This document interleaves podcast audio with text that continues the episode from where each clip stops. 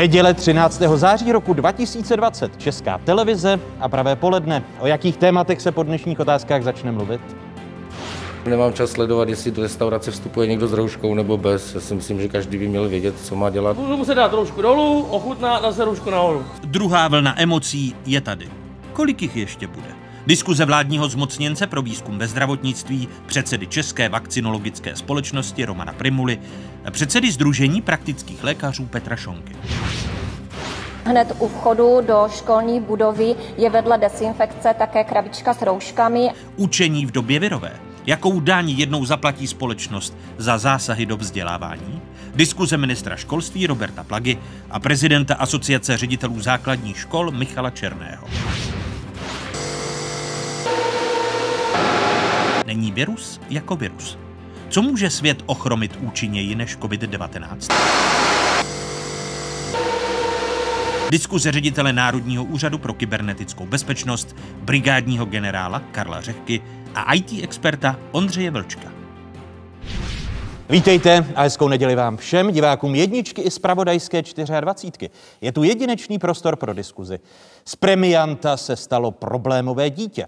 Těmito slovy zhodnotil v sobotu německý deník Frankfurter Allgemeine Zeitung současný stav šíření nemoci COVID-19 v České republice. Česká republika se tak pro čím dál větší množství evropských zemí stává rizikovým státem. Od páteční půlnoci nesmějí čeští turisté do Dánska. Od pondělí je Česko na karanténním seznamu Švýcarska. Pražané pak nesmějí do Německa a pokud ano, tak pouze s negativním testem. V pondělí má o zařazení České republiky mezi rizikové země rozhodovat sousední Slovensko. Novináři v tomto týdnu při tak oblíbené kratochvíli, jako jsou pro ně referování o denních nárůstech zachycených případů nemoci COVID-19, nadužívali slovo rekord či rekordní. Další souvislosti, které rekordní nejsou, jdou stále stranou. A další pohled, premiér Andrej Babiš má problém přiznat, že vládní politika učinila v souvislosti se šířením nemoci COVID-19 z jarního premianta letní problémové dítě. Já tu situaci nepovažuji za vážnou. E, my sledujeme hlavně počet lidí v nemocnicích. Jo? A z hlediska úmrtnosti na milion obyvatel stále patříme mezi nejlepší země Evropy. Průběh první vlny šíření nemoci COVID-19 začíná mít v Česku podle epidemiologů, citujme, znepokojivý explozivní nárůst. Proč k němu došlo? a jak zmírnit jeho následky. Nejen o tom bude řeč v následujících minutách.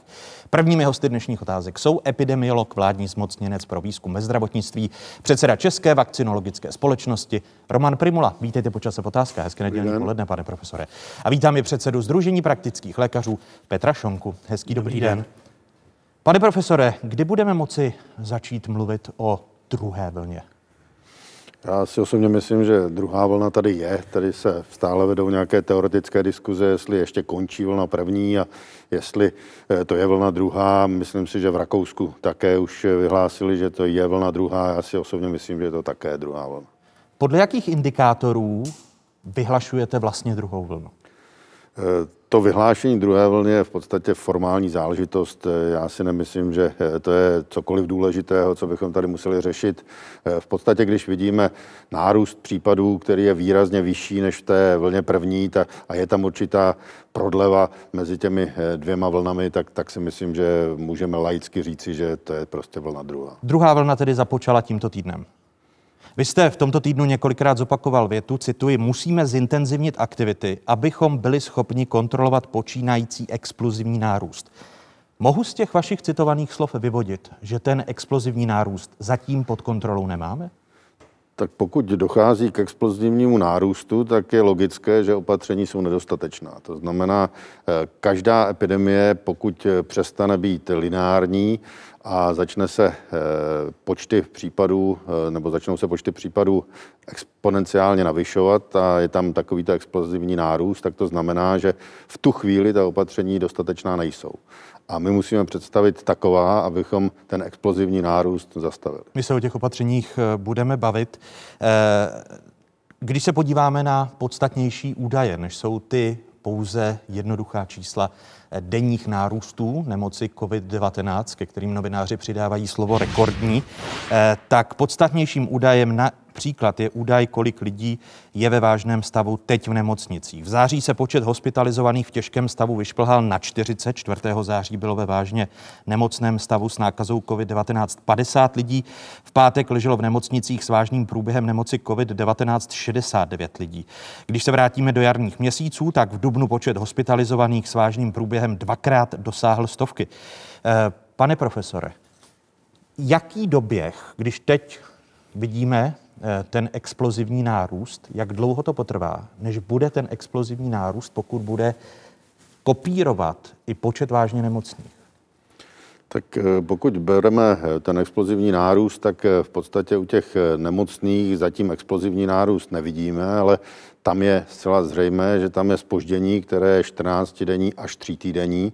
Takže eh, s tím se ještě logicky můžeme potkat a když vidíme, že máme 297 hospitalizovaných a že vlastně v těch posledních dnech máme plus 10 denně, tak to znamená, že jsme během deseti dnů se zvedli z 90 na 290. A jasné, že takovýto trend eh, logicky eh, přinese situaci, která tady byla na jaře, byť ta závažnost klinická je výrazně nižší. To znamená, těmi vysokými počty se dostaneme na počet hospitalizovaných, který bude velmi srovnatelný poměrně záhy.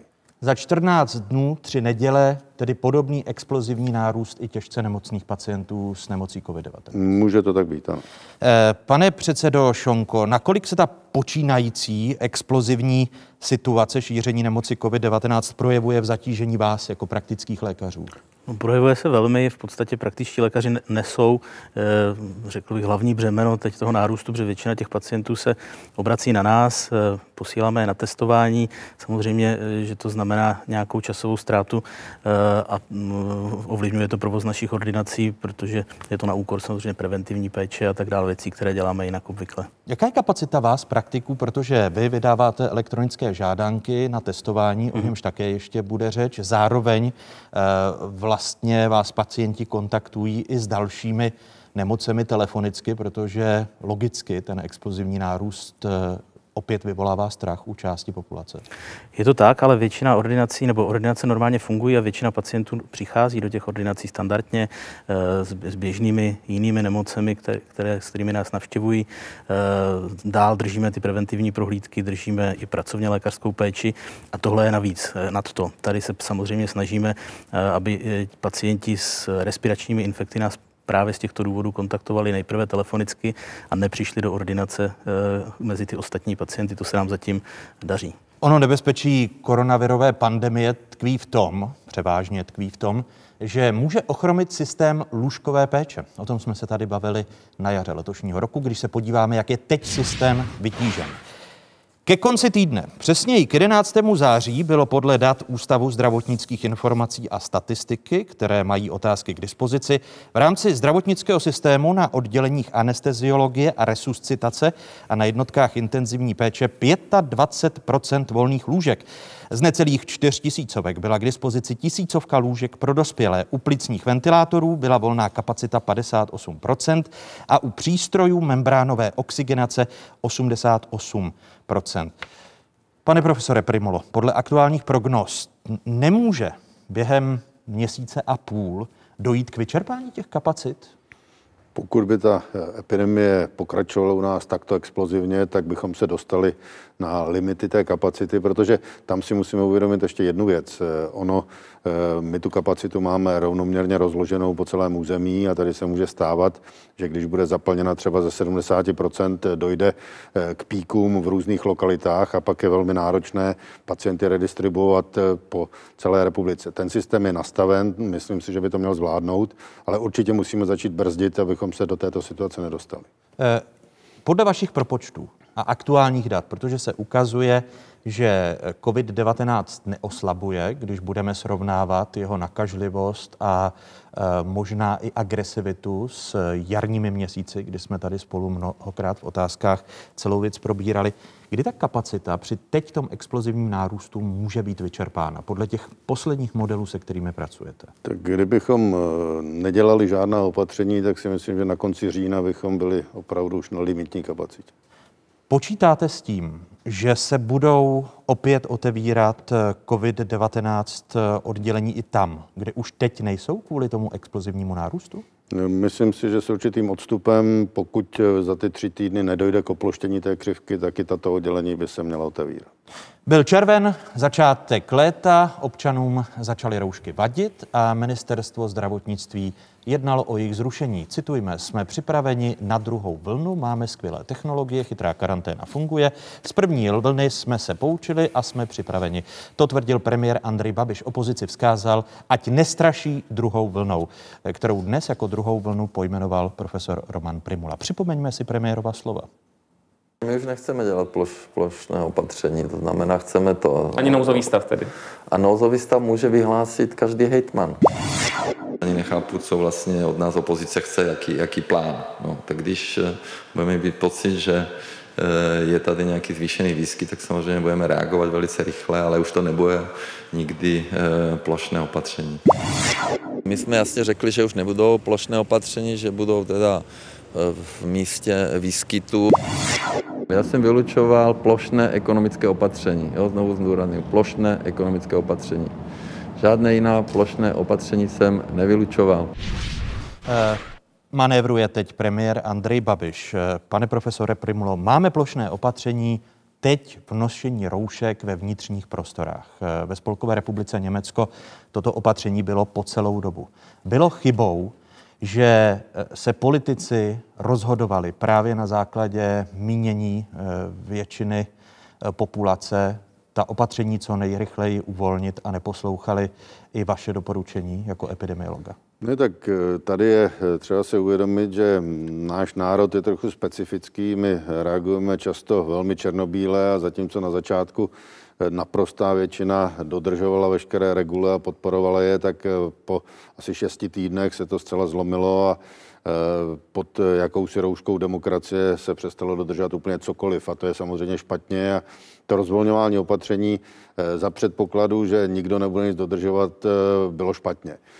Předpoklad byl, že budeme dodržovat v podstatě ta opatření, jako je distance, budeme se vyhýbat nějakým úplným těž, těsným kontaktům a, a to se nestalo a během toho léta e, ti lidé se potkávali tak natěsno, že dnes toho viru v populaci je obrovské množství a teď samozřejmě desetkrát rizikovější stejná aktivita, která někdy v květnu, v červnu e, byla ne až tak problematická. Kdybych vám namítl, že z toho není možné obvinovat veřejnost, protože tu kulturu nosení roušek, kterou jsme tady zažili na jaře, kdy možná ta opatření byla příliš restriktivní, tak to byli politici. Vzpomeňme si na politiky, kteří říkali, jak je dobré jet do Chorvatska na dovolenou. Jak jste byl vy kritizován za svůj výrok v otázkách, že bychom si rok a půl, dva roky měli dovolenou v zahraničí odpustit a že stejně se budou hranice zavírat?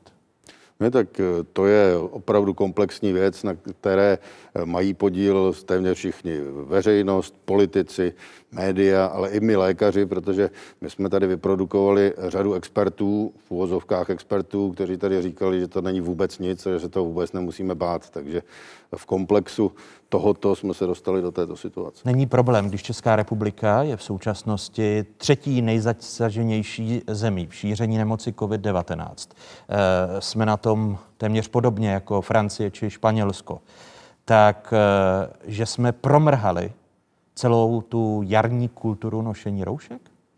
Tak eh, nepochybně ano, protože eh, tak, jak jsme byli v nejlepší výchozí pozici, tak já dneska si troufám říci, že Španělsko je na tom lépe než my, protože Španělsko už dnes eh, sice má vysoké počty, ale je v sestupné trajektorii. My míříme nahoru.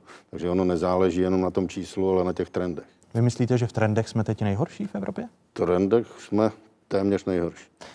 Když jste říkal, že teď je důležité ta opatření e, nastavit tak, abychom křivku sploštili, a to jsme tady v přímém přenosu na jaře sledovali, právě splošťování té křivky nebo držení té křivky České republiky na určité úrovni.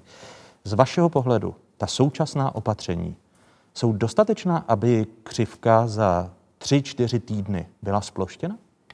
Pokud se budou dodržovat a pokud lidé budou mít eh, jakousi eh, sebekázeň z hlediska těch aktivit, kde ty roušky nejsou, a těch je samozřejmě velká řada, protože Eh, při těch různých oslavách, happeningzích a podobně ty roušky stejně nemáme, protože tam něco konzumujeme, eh, tak eh, by mohlo dojít k oploštění té křivky. Ale určitě to nejsou opatření, která by to dramaticky změnila, že by došlo potom hned k poklesu. Pokud by teď bylo na vás a, a měl jste veřejnost nějakým způsobem přesvědčit, jaká další plošná opatření by mohla pomoci nad rámec těch, která ministerstvo zdravotnictví zavedlo?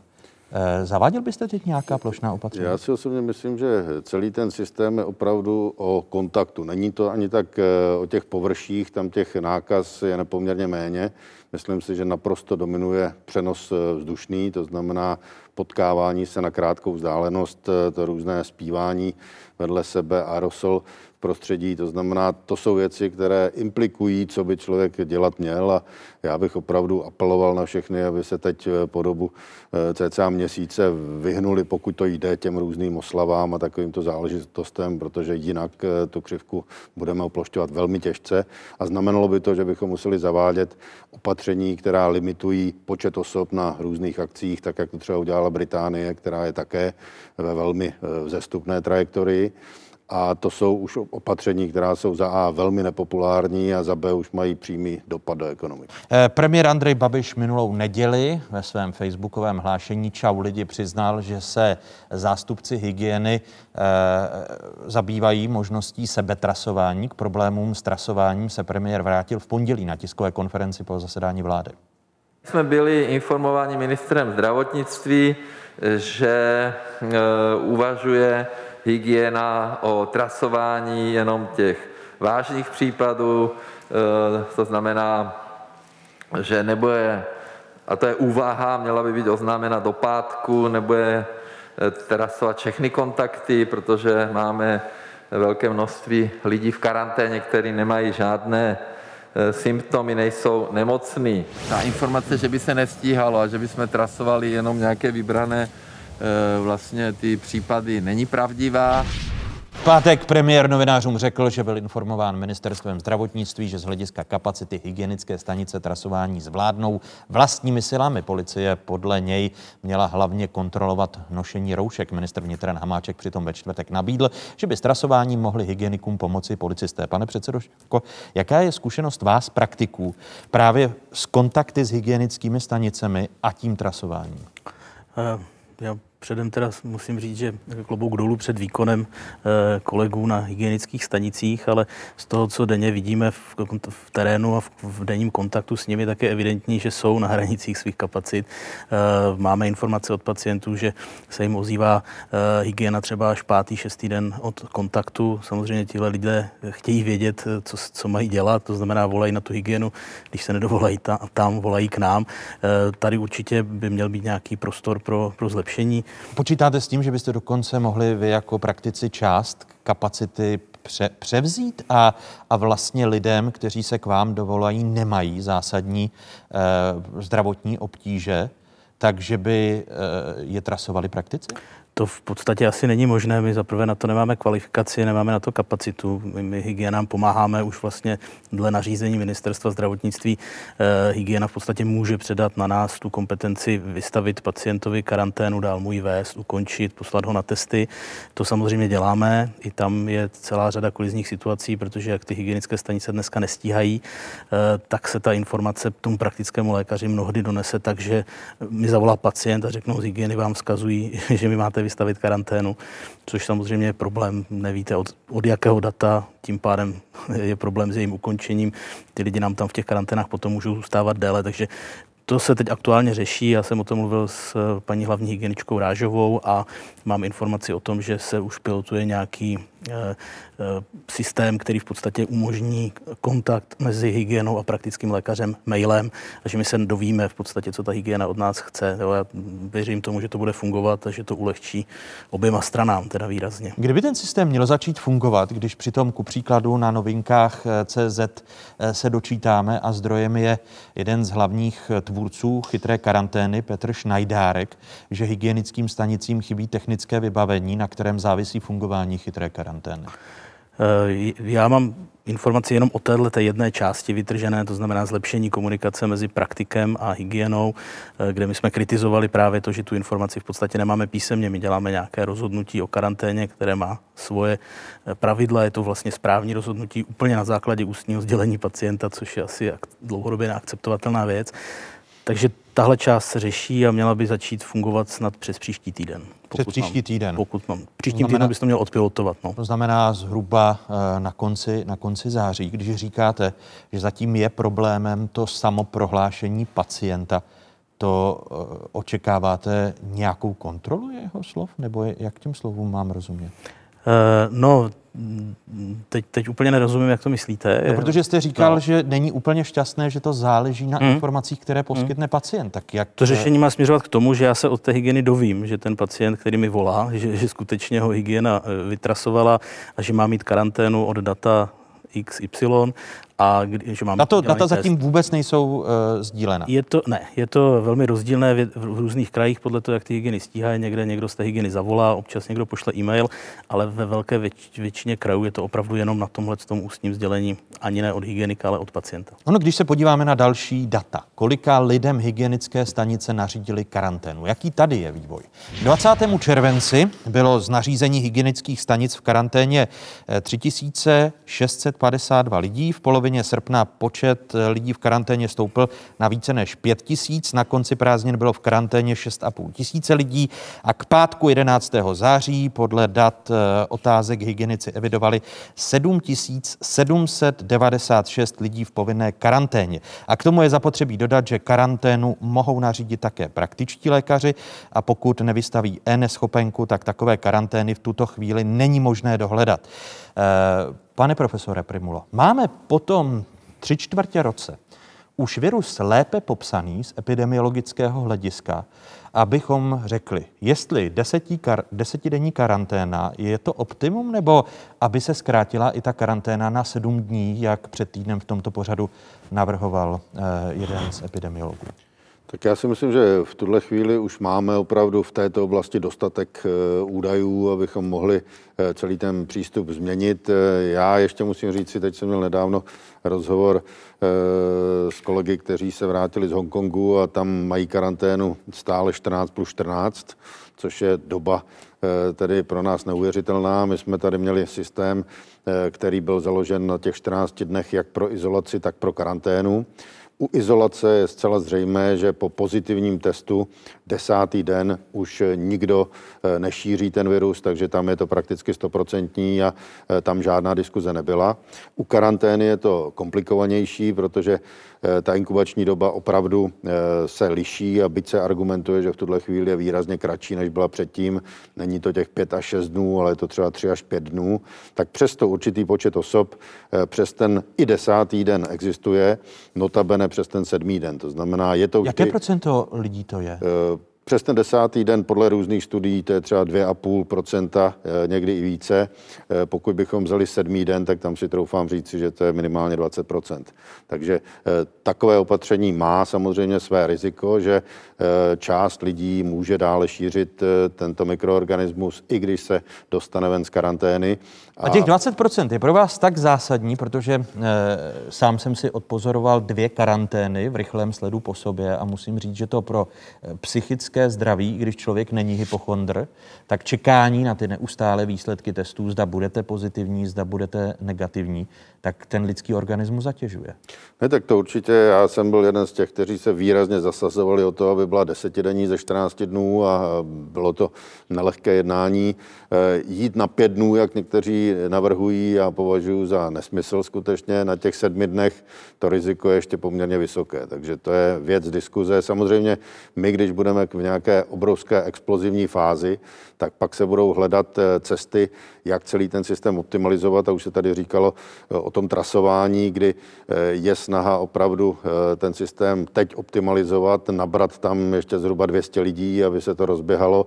Na tyto počty už nebyly technologie, takže teď se tam doplňovaly počítače a ten systém je schopen ještě toto zvládnout, ale už se bude blížit i tak ke svému limitu. My tedy budeme za tři neděle vědět, zda jsme křivku oploštili. A teprve za tři neděle se dozvíme, jestli ten stav, kdy možná se nám COVID-19 potká s klasickými respiračními onemocněními, zda jsme si eh, tím naším chováním nezadělali na daleko větší průšvih. Tak budeme vědět eh, určitě více. Já bych eh, ani neměl tak problém s těmi respiračními onemocněními z hlediska eh, těch těžkých klinických průběhů. Tam si myslím, že to není ten hlavní problém. Ten hlavní problém je prostě diagnostický. A my nebudeme vědět, jak přesně odseparovat tyto dvě kategorie osob. A já věřím, že těch testů bude podstatně více. Už teď eh, máme mnohem širší škálu, která by teď v průběhu několika týdnů se měla dostat na trh a eh, vidíme, že ta poptávka, která teď je výrazně vyšší, vedla k tomu, že ta kapacita se dramaticky zvýšila. To znamená, to si myslím, že je dobrá zpráva, že jsme schopni tu kapacitu velmi zvýšit. Ale zatím stále nejsme ani na těch 20 tisících, což... No tak 18,5 tisíce skoro, to, to už si myslím, že se blíží výrazně a to ještě není zapojená akademická sféra. Takže já si myslím, že s ní jsme schopni se tam dostat a pokud tady budou ty lamp testy, tak jsme schopni ještě vyjet výrazně nad tyto počty. Uh výrazně znamená třeba na 30, na 40 tisíc? Přesně by... tak. Přesně a, tak. a to myslíte, že do konce září je realistické? To není do konce září, ale dejme tomu tak eh, do 15. října si myslím, že jsme schopni se dostat až na 40 tisíc, pokud tady tyto testy budou. My se k záhy dostaneme právě ještě k testování, ale když zůstanu ještě u těch karantén, pane doktore, tak lidé v karanténě chodí k vám jako k praktikům lékařům, praktickým lékařům pro neschopenky. Eh, podívejme se na to, kolik neschopenek lékaři podle dat České zprávy sociálního zabezpečení kvůli karanténám od 1. března vydali. Eh, to číslo sami vidíte, je to 82 tisíc e-neschopenek. Eh, otevřených e-neschopenek kvůli karanténě bylo k 10.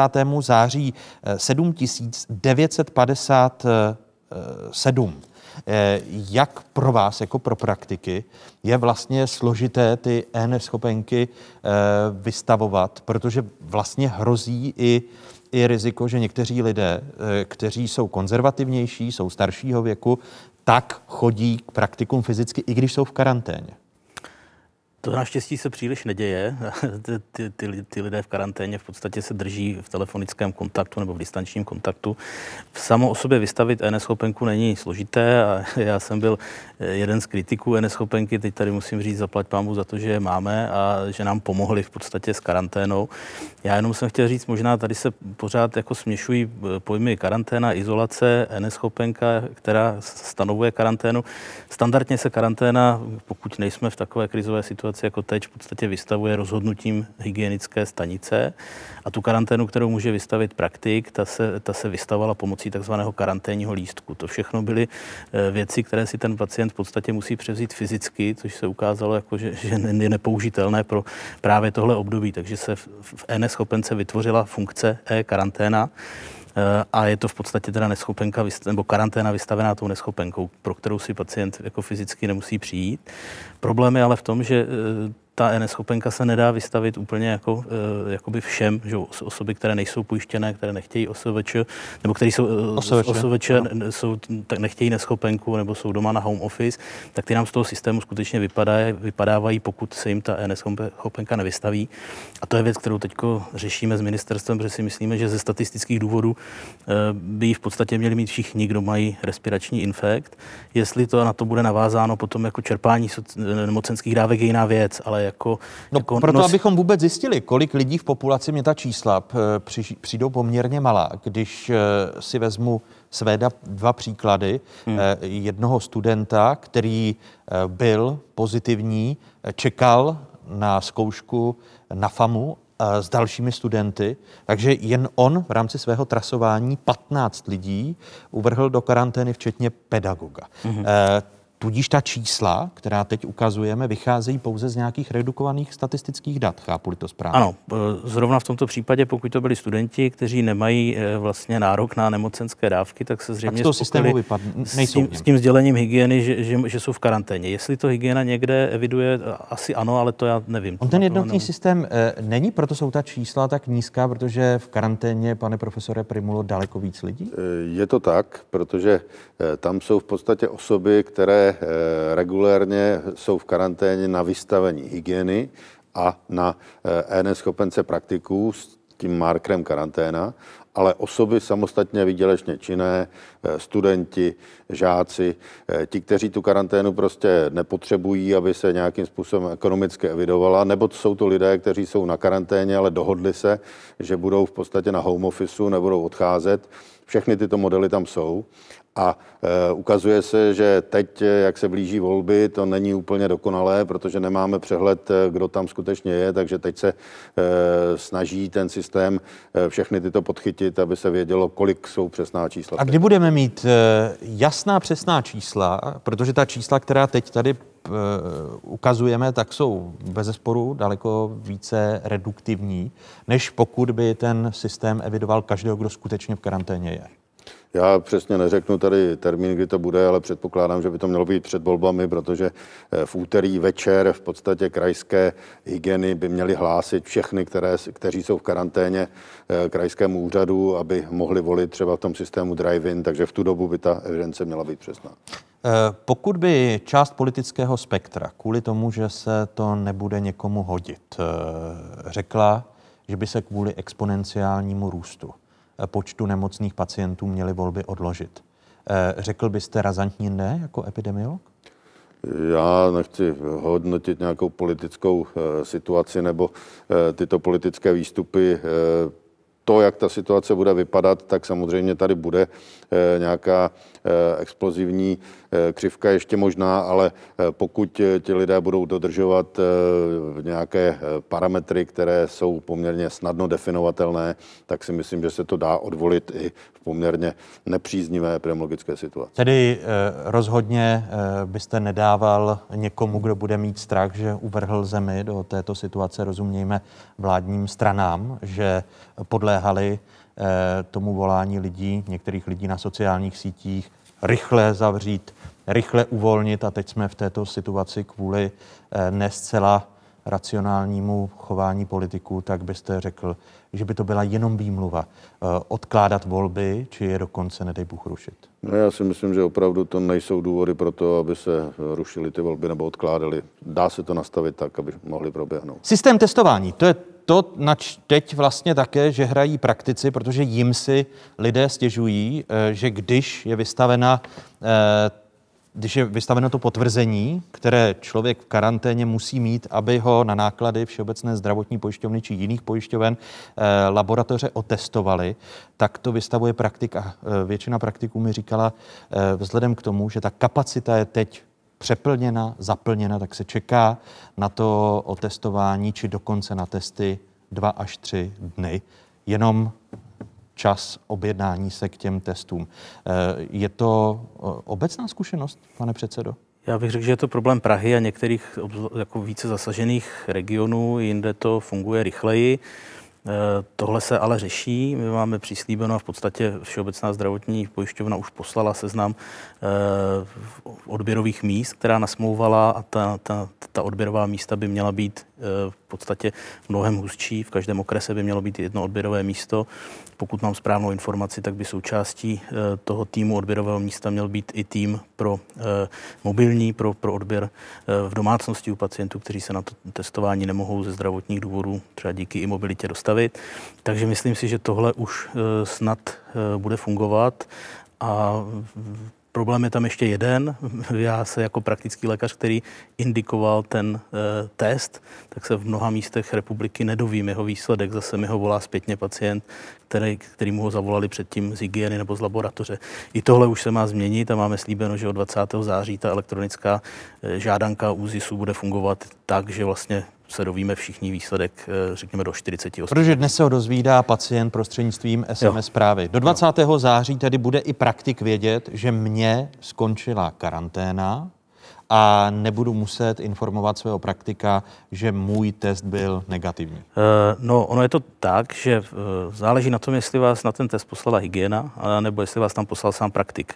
No, hygiena, hygiena mi říká, postup by měl být takový, že kara- vypočítá, kdy vám má skončit formální hmm. karanténa, řekne, zavolejte si praktikovi, protože vám vystaví e-žádanku na test, který eh, nebudete muset platit, hmm. protože jste v karanténě kvůli tomu, že, že jste byl v kontaktu s někým. A pak automaticky já musím volat praktik. Jasně, tohle se týká asymptomatických pacientů, kteří jsou v podstatě jako kontakty zachycení tím trasováním hygieny.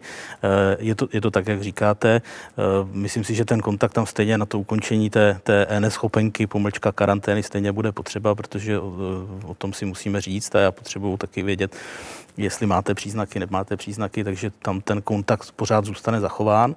Ale my jako praktičtí lékaři v drtivé většině řešíme pacienty symptomatické, eh, které na ty testy posíláme. To znamená, ten člověk přijde s příznaky respiračního onemocnění a já ho posílám na test a v podstatě potom už si karanténu, respektive izolaci eh, podle toho, eh, v jakém, jestli je pozitivní nebo není, si už vedu sám a ukončuji taky sám. To znamená, to je vlastně ta část práce, která leží jenom na nás a která může jít úplně mimo hygienu. Oni se samozřejmě ten pozitivní výsledek dozvědí a řeší to kontakty toho pacienta, ale, ale to jeho uvrhnutí do karantény je na praktickém lékaři v tomhle případě. Další data otázek. Testování také něco stojí. Všeobecná zdravotní pojišťovna jako největší pojišťovna v zemi za testy jen do konce června zaplatila víc než 305 milionů korun. 28 milionů korun zaplatila Všeobecná zdravotní pojišťovna za PCR testy na COVID-19 v měsíci březnu. V dubnu, kdy pojišťovna evidovala pětkrát více testů, uhradila za testování skoro 140 milionů korun. V květnu šlo o 92 miliony a v červnu o 45,5 milionu korun. Náklady na testování od března do konce června tak činily v případě Všeobecné zdravotní pojišťovny celkem 304 miliony 729 938 korun.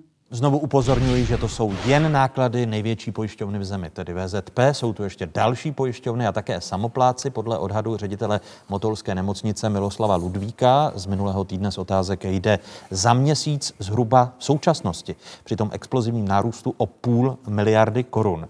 Pane profesore Primulo, je možné ceny těch testů pro samopláce srazit na nižší cenu, protože když teď zavírají jednotlivé evropské země, což jsem zmiňoval v úvodu a znovu se můžeme podívat na tu mapu, jak Česká republika kvůli tomu explozivnímu eh, nárůstu, jak červený semafor pro Česko svítí už u 11 zemí, tak je možné pro ty samopláce, kteří vlastní vinou nejsou uvrhnuti do, do toho, že musí, právě když někam jedou pracovně, Spolková republika Německo, pokud zítra celou věc vyhlásí i Slovensko, Česká republika jako riziková země, je možné pro tyto uh, lidi cenu těch testů ze 17 stovek snížit?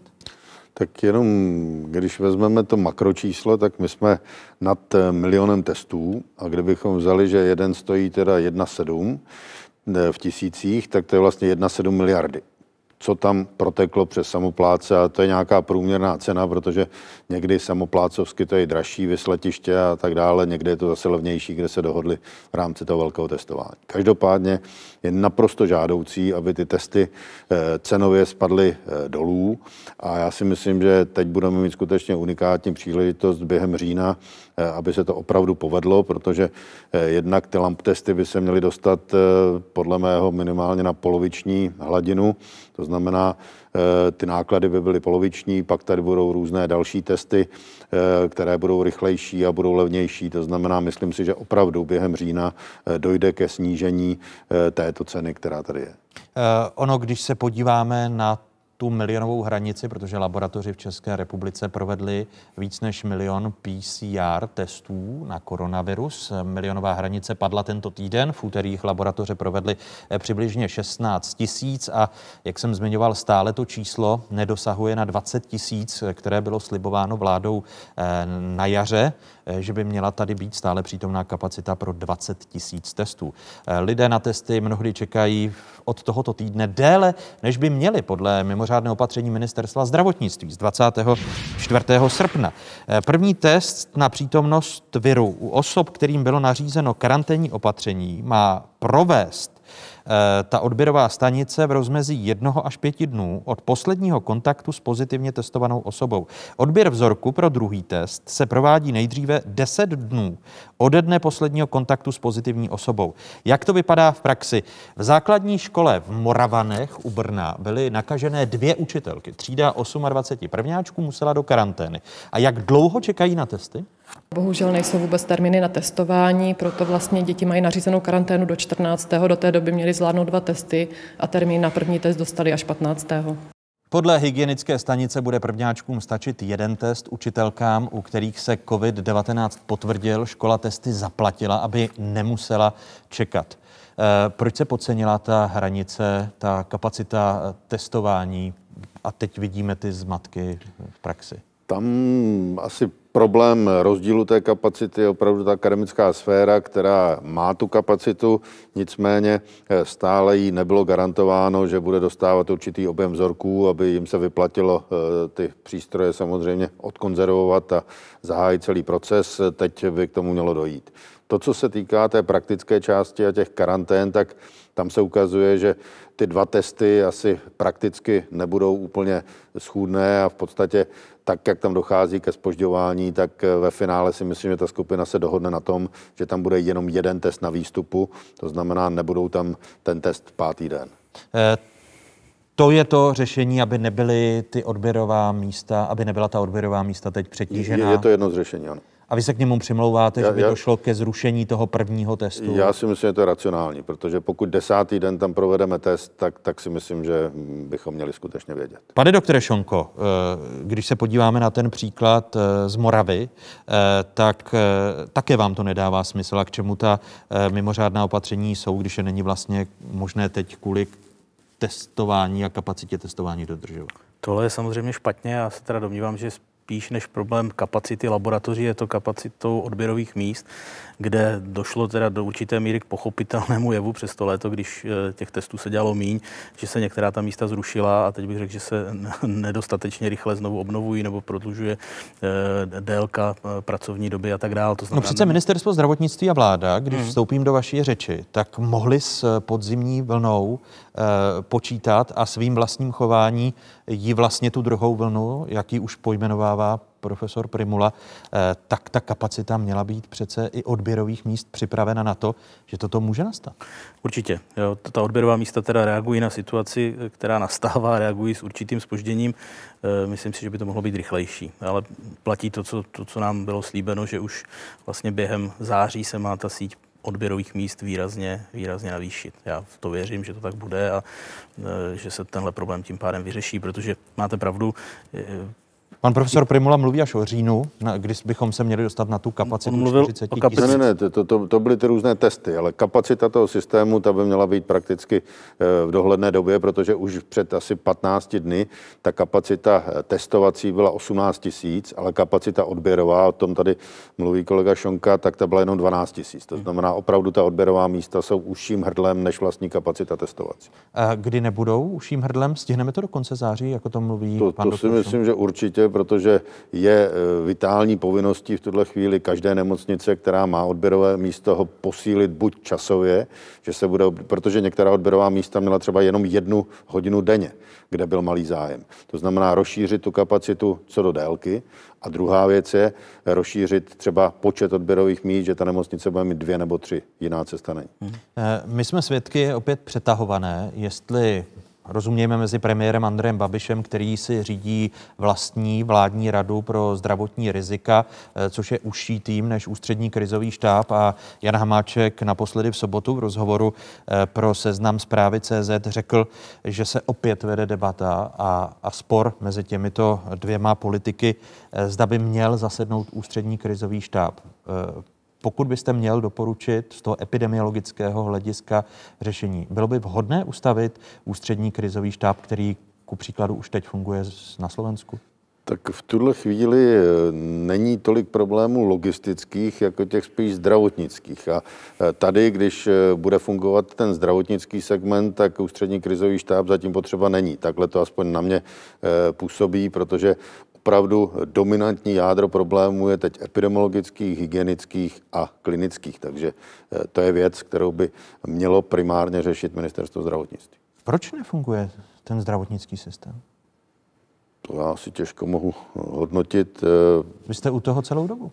Jsem u toho celou dobu, ale je jasné, že v tuhle chvíli ten nárůst je takový, že veškeré tyto procesy se musí výrazně zintenzivnit a ten systém se musí posílit. Je vidět, že na těch hygienách eh, opravdu oni jsou na limitní kapacitě, to znamená bez těch externích eh, posilujících eh, skupin, kde se bude nabírat a už se nabírá velmi intenzivně asi 200 lidí, to skutečně zvládat nejde a je jasné, že pokud se ten proces bude zdržovat třeba o 3-4 dny, tak je výrazně méně efektivní a pak ta exploze bude pokračovat.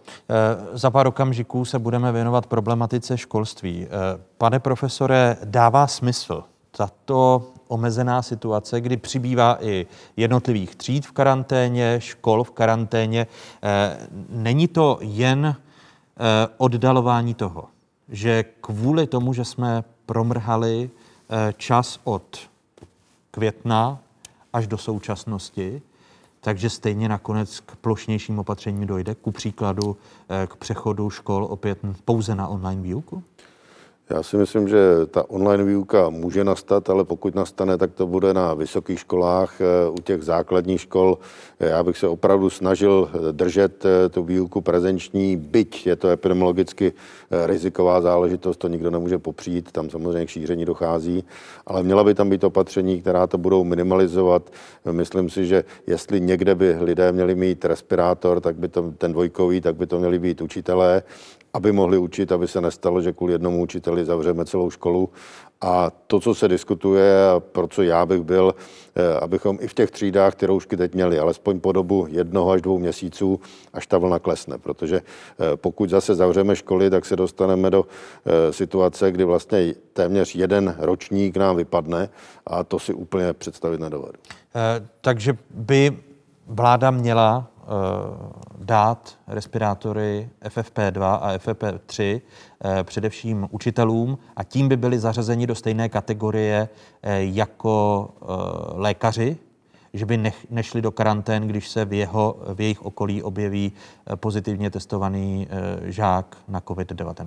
Ano, to je důvod. Myslím si, že stačí je v FFP2. Ty trojky nechme na jípky, kde jsou ti lidé skutečně masivně v kontaktu s lidmi, které vylučují, kteří vylučují ten virus, ale ono to je i o tom, že když tam bude pozitivní dítě, tak pokud všichni kolem budou mít roušky, tak to dítě půjde samo do izolace a už nebude doprovázeno půlkou třídy v karanténě. Takže to, tohle jsou důvody a já si myslím, že v tomto ta rouška opravdu funguje a když se podíváme na ten přechodový systém, kdy tu roušku několikrát nasazujeme a snímáme, tak je diskutabilní, jestli takovýto režim má nějaký efekt. Děkuji dalším hostům otázek, kterými byli vládní zmocněnec pro výzkum ve zdravotnictví Roman Primula, předseda Združení praktických lékařů Petr Šonka, protože záhy budeme právě diskutovat nejen o školství a vzdělávání. Pánové, oběma vám děkuji za vaše slova. Díky. Díky, naschledanou. Taky děkuji, naschledanou.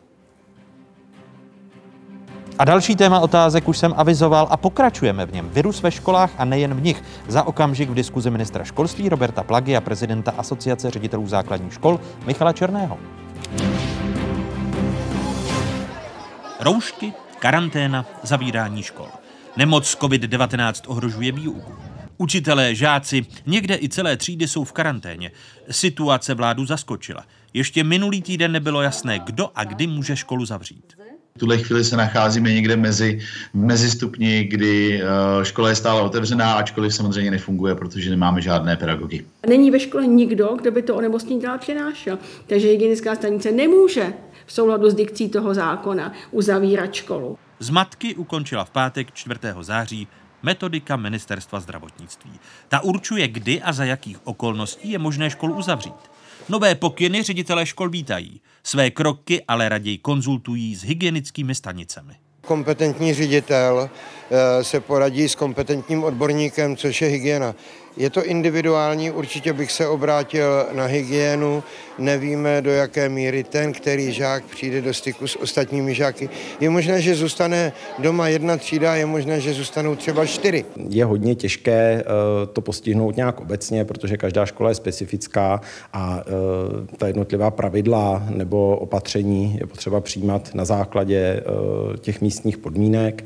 Nicméně, pokud by v nějakém manuálu nebo doporučení budoucím z ministerstva školství bylo i toto, to znamená, jak má škola postupovat v případě nějaké, nějakého rozšíření plošného onemocnění COVID-19 mezi kolegy nebo mezi učitelským sborem, tak bychom to určitě uvítali. Pozitivně diagnostikovaných učitelů i žáků přibývá. Otázkou je, jak široká mají být karanténní opatření. Hygienické stanice nepostupují v jednotlivých krajích České republiky jednotně. Řada z nich k tomu přistupovala tak, že posílala celou tu třídu. Eh, teď bude snaha, aby to opravdu eh, byli jenom žáci v nejbližším okolí toho dotyčného jedince. Obecně by hygienické stanice měly do karantény posílat jen epidemiologicky významné kontakty, alespoň podle ministerstva zdravotnictví bližší kontakty bez ochranných prostředků na delší dobu mezi více lidmi, tak v takovémto případě samozřejmě může jít více lidí eh, do karantény. Ale neříkám, že to je pravidlo. Eh, pravidlem by mělo být to, že by hygiena měla zohledňovat skutečně epidemiologicky významné kontakty a nikoliv automaticky dávat do karantény nějaké eh, celé kolektivy.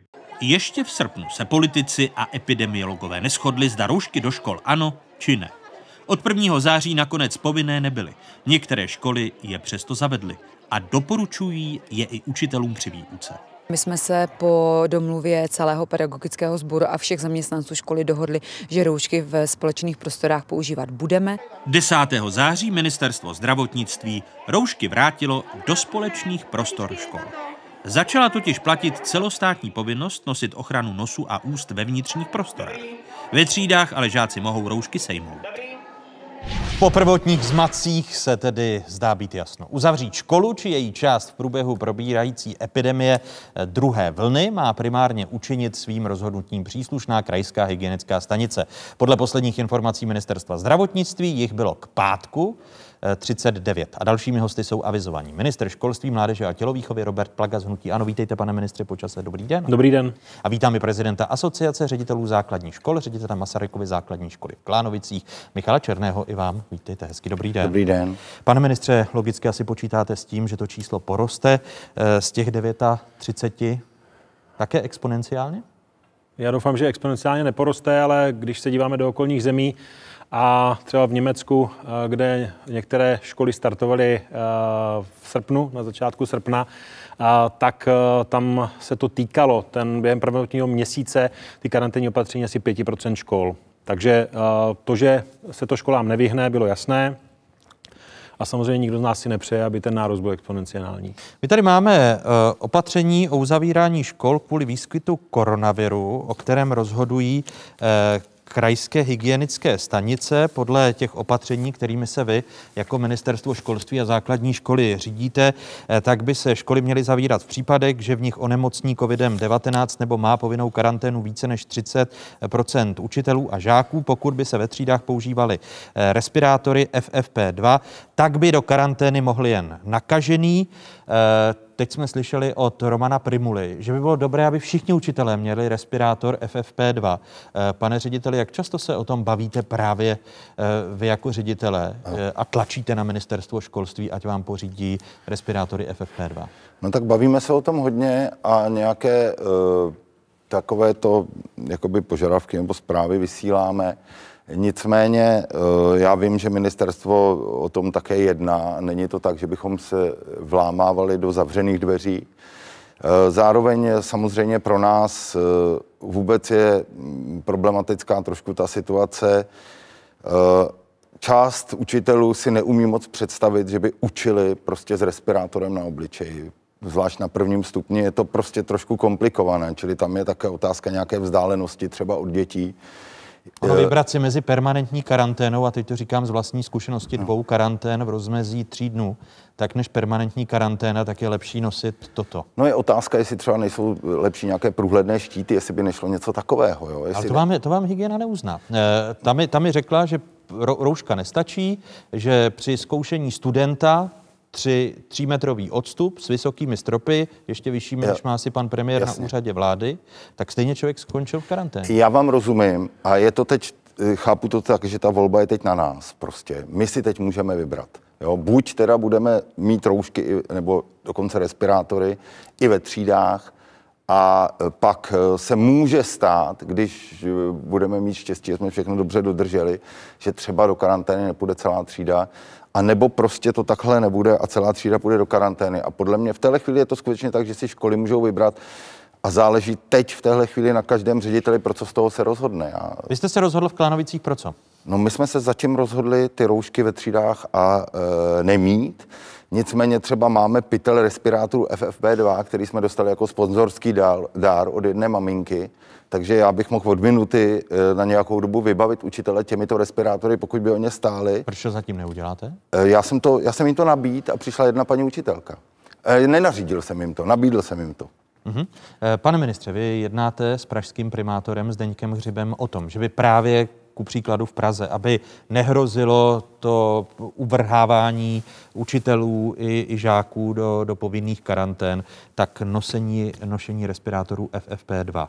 Dohodli jste se už na tom eh, s panem primátorem Hřibem, že to nastane od pondělka v Praze, která je eh, jednou z těch rizikových oblastí? Tak já bych to uh, rozdělil na uh, dvě otázky. Ta první věc je, uh, která tady padla, jak budou postupovat hygieny, tak uh, 1.9. jsem já vystoupil s tím, aby skutečně ministerstvo zdravotnictví upřesnilo ten postup ve školách. Odtud také čerpáte uh, to, že pokud uh, jsou žáci uh, v rouškách nebo respirátorech, tak tam nemusí dojít k tomu karanténnímu opatření na úrovni celé třídy. A v návaznosti, eh, takže ty pravidla už jsou zpřesněna, tak já pevně doufám, že ta nejednoznačnost, která tam byla na, na začátku školního roku, respektive už na přelomu, kdy ty uh, pedagogické sbory byly uvrhávány do karantény, ale hygieny nezavíraly ty uh, konkrétní školy, takže to už jsme si ze zdravotnictví vysvětlili a od pátku 4.9. Uh, už uh, ta pravidla jsou. Tak teď je už jenom, aby ty hygieny podle toho postupovaly. Co se týká respirátorů, tak uh, skutečně tam jsme uh, vedli debatu, uh, že by Praze byly poskytnuty respirátory ze státních hmotných rezerv. Ale není to tak, že by stát se měl starat o všechny školy, protože je důležité říct, Řada ředitelů přes léto nakoupila roušky, nakoupila štíty, nakoupila respirátory z těch prostředků, které směřují do rozpočtu obcí přes rozpočtové určení daní a obce dostávají 14,5 miliardy korun ročně na to, právě aby školám dali provozní výdaje. Ale myslím si, že když máme na skladě respirátory FFP2, a, tak je na místě minimálně těm oranžovým regionům poskytnout z mého pohledu aspoň 10 respirátorů na jednoho pedagogického i nepedagogického pracovníka a vlastně uh, zvýšit uh, tu úroveň ochrany na těch školách. Takže Ale vy jste, se- zatím, vy jste zatím o to vládu nepožádal, protože to by asi mělo být koncenzuální rozhodnutí vlády, aby ze zprávy státních hmotných rezerv bylo toto uvolněno. A Státní hmotné rezervy nepatří pod ministra školství, proto jsem byl eh, na vládě pověřen minulé pondělí, abych jednal s Prahou. Ta jednání proběhla. eh, V pátek jsme si ještě s panem primátorem eh, telefonovali a já v pondělí vládě budu navrhovat, aby uvolnila 44 tisíc krát 10 respirátorů pro Prahu. Jenom pro Prahu? Nebo když vidíme, že jsou oranžová místa na semaforu České republiky, že Praha na tom je sice špatně, ale jsou i další místa České republiky. Nabízí se to, jednoznačně se to nabízí i ve světle těch slov pana profesora Primuly, eh, to, abychom eh, tuto intervenci a posílení těch eh, kapacit ochranných prostředků na školách eh, poskytli i jiným regionům. To znamená, tam, kde to v pátek zoranžovělo, tak povedeme na vládě debatu, eh, zda zásobit i tyto regiony. Já jsem toho názoru, že ano. Takže to rozšíříte v pondělí na vládě i na ty regiony, které jsou... Budu to navrhovat, ano. Jak přesvědčit učitele, aby tu věc, pane předsedo, používali? No.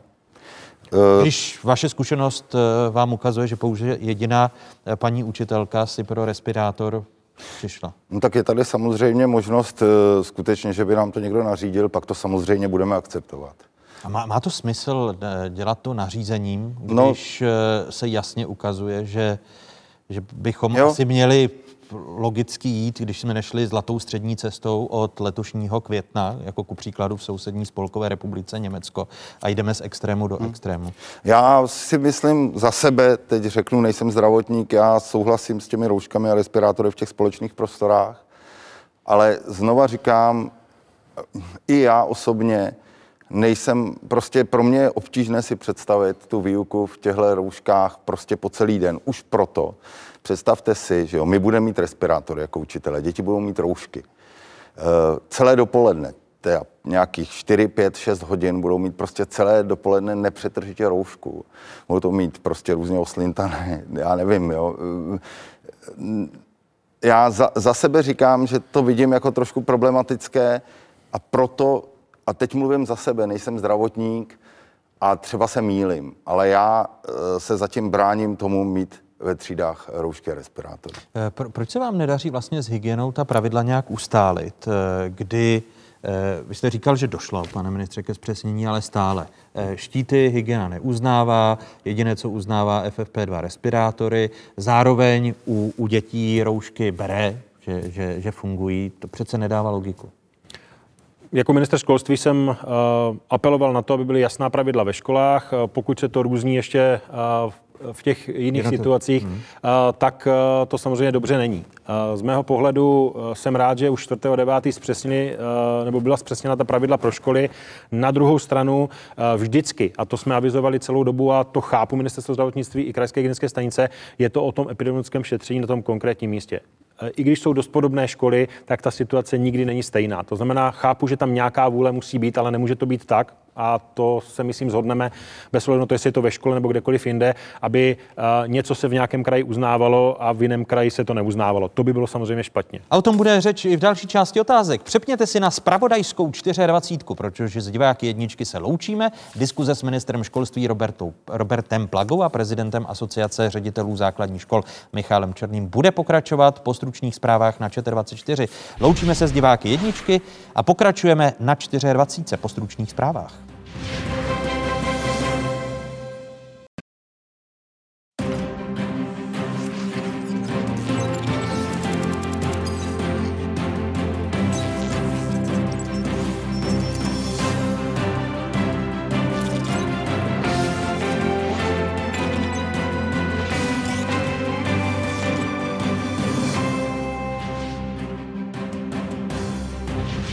Jste na správné adrese, tady je Spravodajská jednička v zemi, tady je Spravodajská 24 České televize. O jakých tématech se po dnešních otázkách začne mluvit? Jsem z toho smutná, protože už jsme se tento týden měli učit a zrovna tu školu zavřeli. Škola hrou, narouškovanou. Kdo vyhraje a kdo prohraje? Pokračování diskuze ministra školství Roberta Plagy a prezidenta Asociace ředitelů základních škol Michala Černého. Severní Korea rozvíjí kybernetickou armádu jako jednu ze zásadních složek arzenálu. Počty členů neustále rozšiřuje. Všichni budou online a všichni budou zranitelnější. O nástrahách kybersvěta v diskuzi ředitele Národního úřadu pro kybernetickou bezpečnost, brigádního generála Karla Řehky a IT experta Ondřeje Vlčka.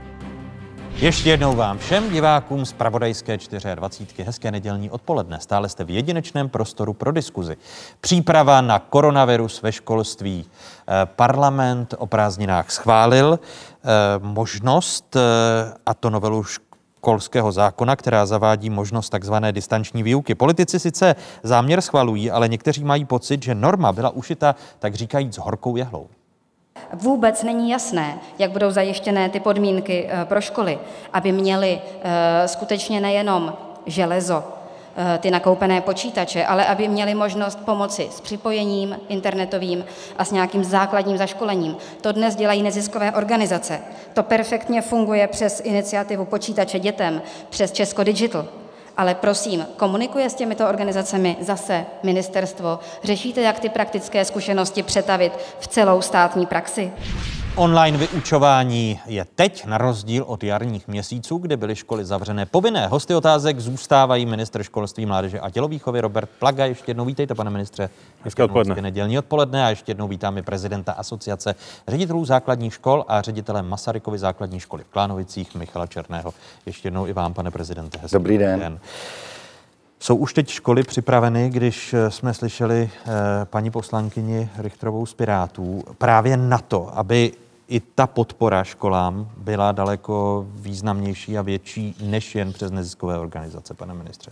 Tak já bych eh, mohl lehce zareagovat, eh, že zřejmě Piráti mezi sebou nezdílí informace a, Lukáš Bartoň zřejmě nemluví se svou kolegyní, protože Česko Digital eh, je náš partner od jarní covidové krize a já se k tomu hrdě hlásím a ty společné kroky rozvíjíme i v tom podzimním období. To znamená, že bychom nekomunikovali s neziskovým sektorem, že by tady ta podpora nebyla, když se ptala paní poslankyně retoricky, jestli spolu mluvíme. Ano, mluvíme a spolupracujeme od jara, spolupracujeme pracujeme intenzivně. Co se týká toho železa, tak my jsme poskytli školám přesto, že jsme zase v té eh, situaci, kdy eh, zřizovatelé jsou primárně ti, kdo se mají starat o vybavení škol, tak tady je na, na místě, aby stát pomohl. Zřizovatelé na to eh, jako obce nemají peníze, zvlášť když jim vláda ještě bere v souvislosti s výpadky v rozpočtu. Fajn, dobrý argument, ale... No, pravdivý argument. Není pravdivý, protože z rozpočtové určení daní v roce 2018 a 2019 šlo přes 14 miliard korun dedikováno na počet žáků v jednotlivých obcích a do těch škol doputovalo investovalo něco málo přes 10,5 miliardy. To znamená, ještě před covidovou krizí nešly prostředky, které jsou v rámci rozpočtového určení daní konkrétně eh, do těch škol. Eh, tolik, tolik k fakticitě a je to dohledatelné ve státní pokladně. Eh, přesto je na místě v tuto chvíli, aby stát tam poslal 1 miliardu 300 milionů navíc a není jenom na železo. Je na softwarové vybavení, je na výukové programy. Právě proto, aby školy, které mají to programové vybavení, mohli posílit i tu softwarovou složku nebo složku výukových programů, aby byly lépe připraveny na případnou uh, distanční nebo online výuku. A vy už jste tu miliardu 300 milionů poslali? Uh, ta miliarda 300 milionů uh, doputuje do škol v říjnu. Vzhledem k tomu, že jsme ji dostali 17.8., uh, tak je to rekordně krátký čas a to jenom proto, že od 1.10. můžeme využít takzvaný ad hoc normativ, to znamená školy bez papíru, kraje bez jakýchkoliv administrativních nákladů, ty peníze tam dostanou. Teď to vyšlo ve věstníku, školy ví, jakou částku uh, mohou uh, využít můžou využít i náklady, které udělali během letošního roku. To znamená, ředitel, který se vybavil z těch prostředků, dejme tomu v květnu, v červnu, v červenci, tak to může uplatnit proti tomuto normativu a de facto zaučtovat v tom říjnu. Je to nejjednodušší nástroj, takový jsme tady ještě neměli. Pane řediteli, jak často se vy setkáváte v rámci asociace právě ještě s, se skuhráním kolegů ředitelů, že ještě na úplnou online výuku, pokud by nastala, dejme tomu eh, na přelomu října a listopadu na základních školách, takže stále ještě část škol na ní není připravena. A myslíte, uh, myslíte i když využili tyhle ty peníze, o kterých Přesně. mluvil pan ministr? Uh, no, uh, upřímně, uh, školy si myslím, že teď už připraveny jsou, když mluvím o... Takže ta miliarda 300 milionů, když se teď dovyužije, tak každá no, škola co se týče škol, ale pak jde o žáky, jo, protože to jsou dvě různé věci. Jo. My, eh, mnoho škol vlastně se na jaře ukázalo, že ani ty školy nejsou vlastně vybavené pro to, učitelé nejsou vybavení pro to, aby vlastně mohli tu online výuku v plné míře provozovat. Eh, pardon, spousta škol samozřejmě vybavená byla, jo, dá se říct většina, ale byla poměrně velká část škol, které nebyly. Teď si myslím, že po téhle stránce už ty školy vybavené jsou, ale samozřejmě hlavně v některých regionech se jenom z těchto peněz určitě nemůže podařit vyřešit jak teda vybavení dětí v rodinách, navíc i organizačně je to trošku problematické, jak to máme udělat, tak třeba připojení jo, e, připojení k internetu, což si myslím, že vlastně je možná ještě větší problém než to vybavení. E, tady by se mi... I u škol, nebo teď mluvíte jenom právě o, tě, o těch... U škol ne, u, ale, u škol ne. ale je, to, v... je to problém u žáků a může to být problém u učitelů, pokud by měli měli učit z domova, opravdu na home office, tak někteří učitelé, konkrétně v mojí škole, mě několik učitelů žádalo, abych jim to vyřešil, tenhle problém, nebo zařídil.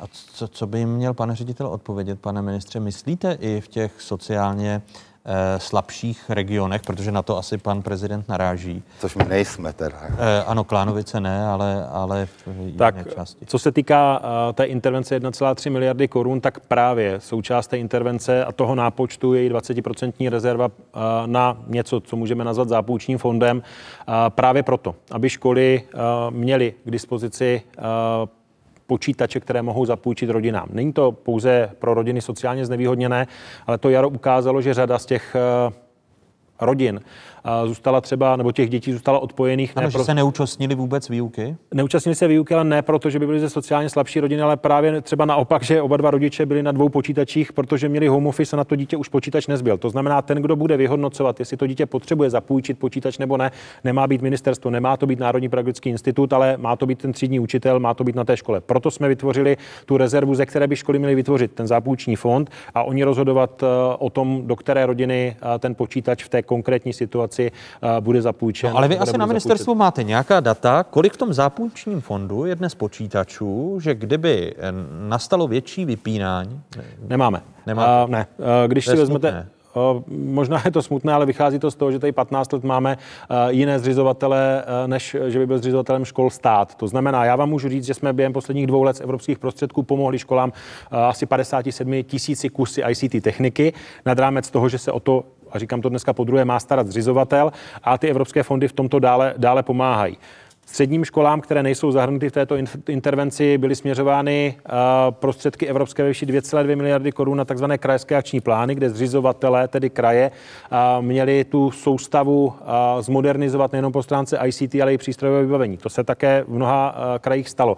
Ale díky decentralizované soustavě skutečně není minister školství ten, který by takhle zmáčknul a zjistil, že daná škola má 16 počítačů z roku 2012. No, to, to, ale ministerstvo by nějakou statistiku alespoň vést mělo stalo, protože tím se dostáváme je, do první ano. hodiny otázek, kdy nevíme, kolik lidí je v karanténě, protože a, to základní číslo v této zemi nikdo neeviduje, pane Tak ministře. a zpátky k té jarní. Nemám data, že bych si takhle kliknul a věděl, že v Horní dolní mají tolik a tolik počítačů, ale na jaře jsme s využitím České školní inspekce udělali to šetření ve školách, to nárazové, jak se postavili k online výuce a součástí toho bylo i jakoby výchozí mapování uh, těch podmínek.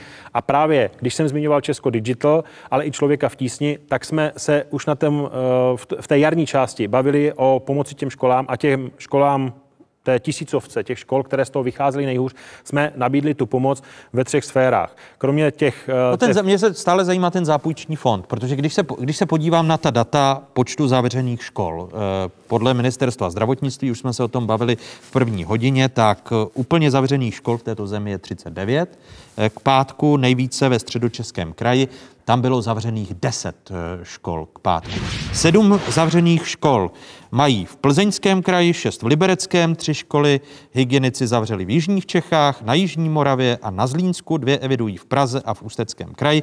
Jedna uzavřená škola kvůli nákaze je na Pardubicku, na Vysočině a na Olomoucku. V dalších 208 eh, školách byla k pátku 11. září omezena výuka eh, minimálně v jedné třídě. K pátku 11. září evidovalo ministerstvo zdravotnictví 193 pedagogů s pozitivním testem na COVID-19, dalších 1123 pedagogů bylo v karanténě a jak je to mezi žáky a studenty. 393 žáků a studentů má pozitivní test a 5,5 tisíce jejich v karanténě. E, takže ten zápůjční fond se už e, může osvědčovat v některých regionech. Máte vy, pane prezidente, informace, kolik techniky je teď v tom zápůjčním fondu a jestli je naplněn dostatečně, e, proto pokud poroste číslo uzavíraných škol? Eh, informace, eh, kolik toho je v zápůjčním fondu, nema, nemám. Takže ale, ani vy ne? Nemám, ale, ale každý ředitel si za svoji školu uh, udělal, protože to bylo podle manuálu vlastně, jsme to měli jakoby za povinnost, zmapoval situaci pro svou školu, kolik toho vlastně v té škole je potřeba. Čili každý ředitel za svoji školu vlastně ví, kolik té techniky potřebuje. A já chci říct, že tady skutečně není jenom jeden zápůjční fond. Na mě se obrátilo mailem nebo telefonem několik různých třeba neziskových organizací, které skutečně říkali, my vám pomůžeme, vyplňte nám formulář, my vám ty počítače pošleme a tak dále. Čili já nemám pocit, že e, ve skutečnosti by se mohlo stát, že ta technika jako nebude. Já tady spíš vidím malinko vůbec pocit s tím, přech, eh, že je trochu problém v tom přechodu na tu dálkovou výuku, kdy na něj můžeme přejít a nemůžeme totiž. No pan, eh, slyšel jste pana profesora Primulu, který říká, že u základních škol by bylo dobré školy úplně neuzavírat, že otázkou jsou školy vysoké, takže držet do poslední chvíle jo, fyzickou výuku. Já nemluvím o celé škole, mluvím třeba o jednotlivých třídách, tak jak to říkal i, myslím, pan minister, ale ale opravdu ono to úplně není totiž v naší kompetenci ředitelů. Tam je taková zvláštní jako situace, kdyby to měla zavřít hygiena a ona to třeba nezavře. Rodiče čekají, že to zavře ředitel, on to taky ne, nemůže zavřít. Jo.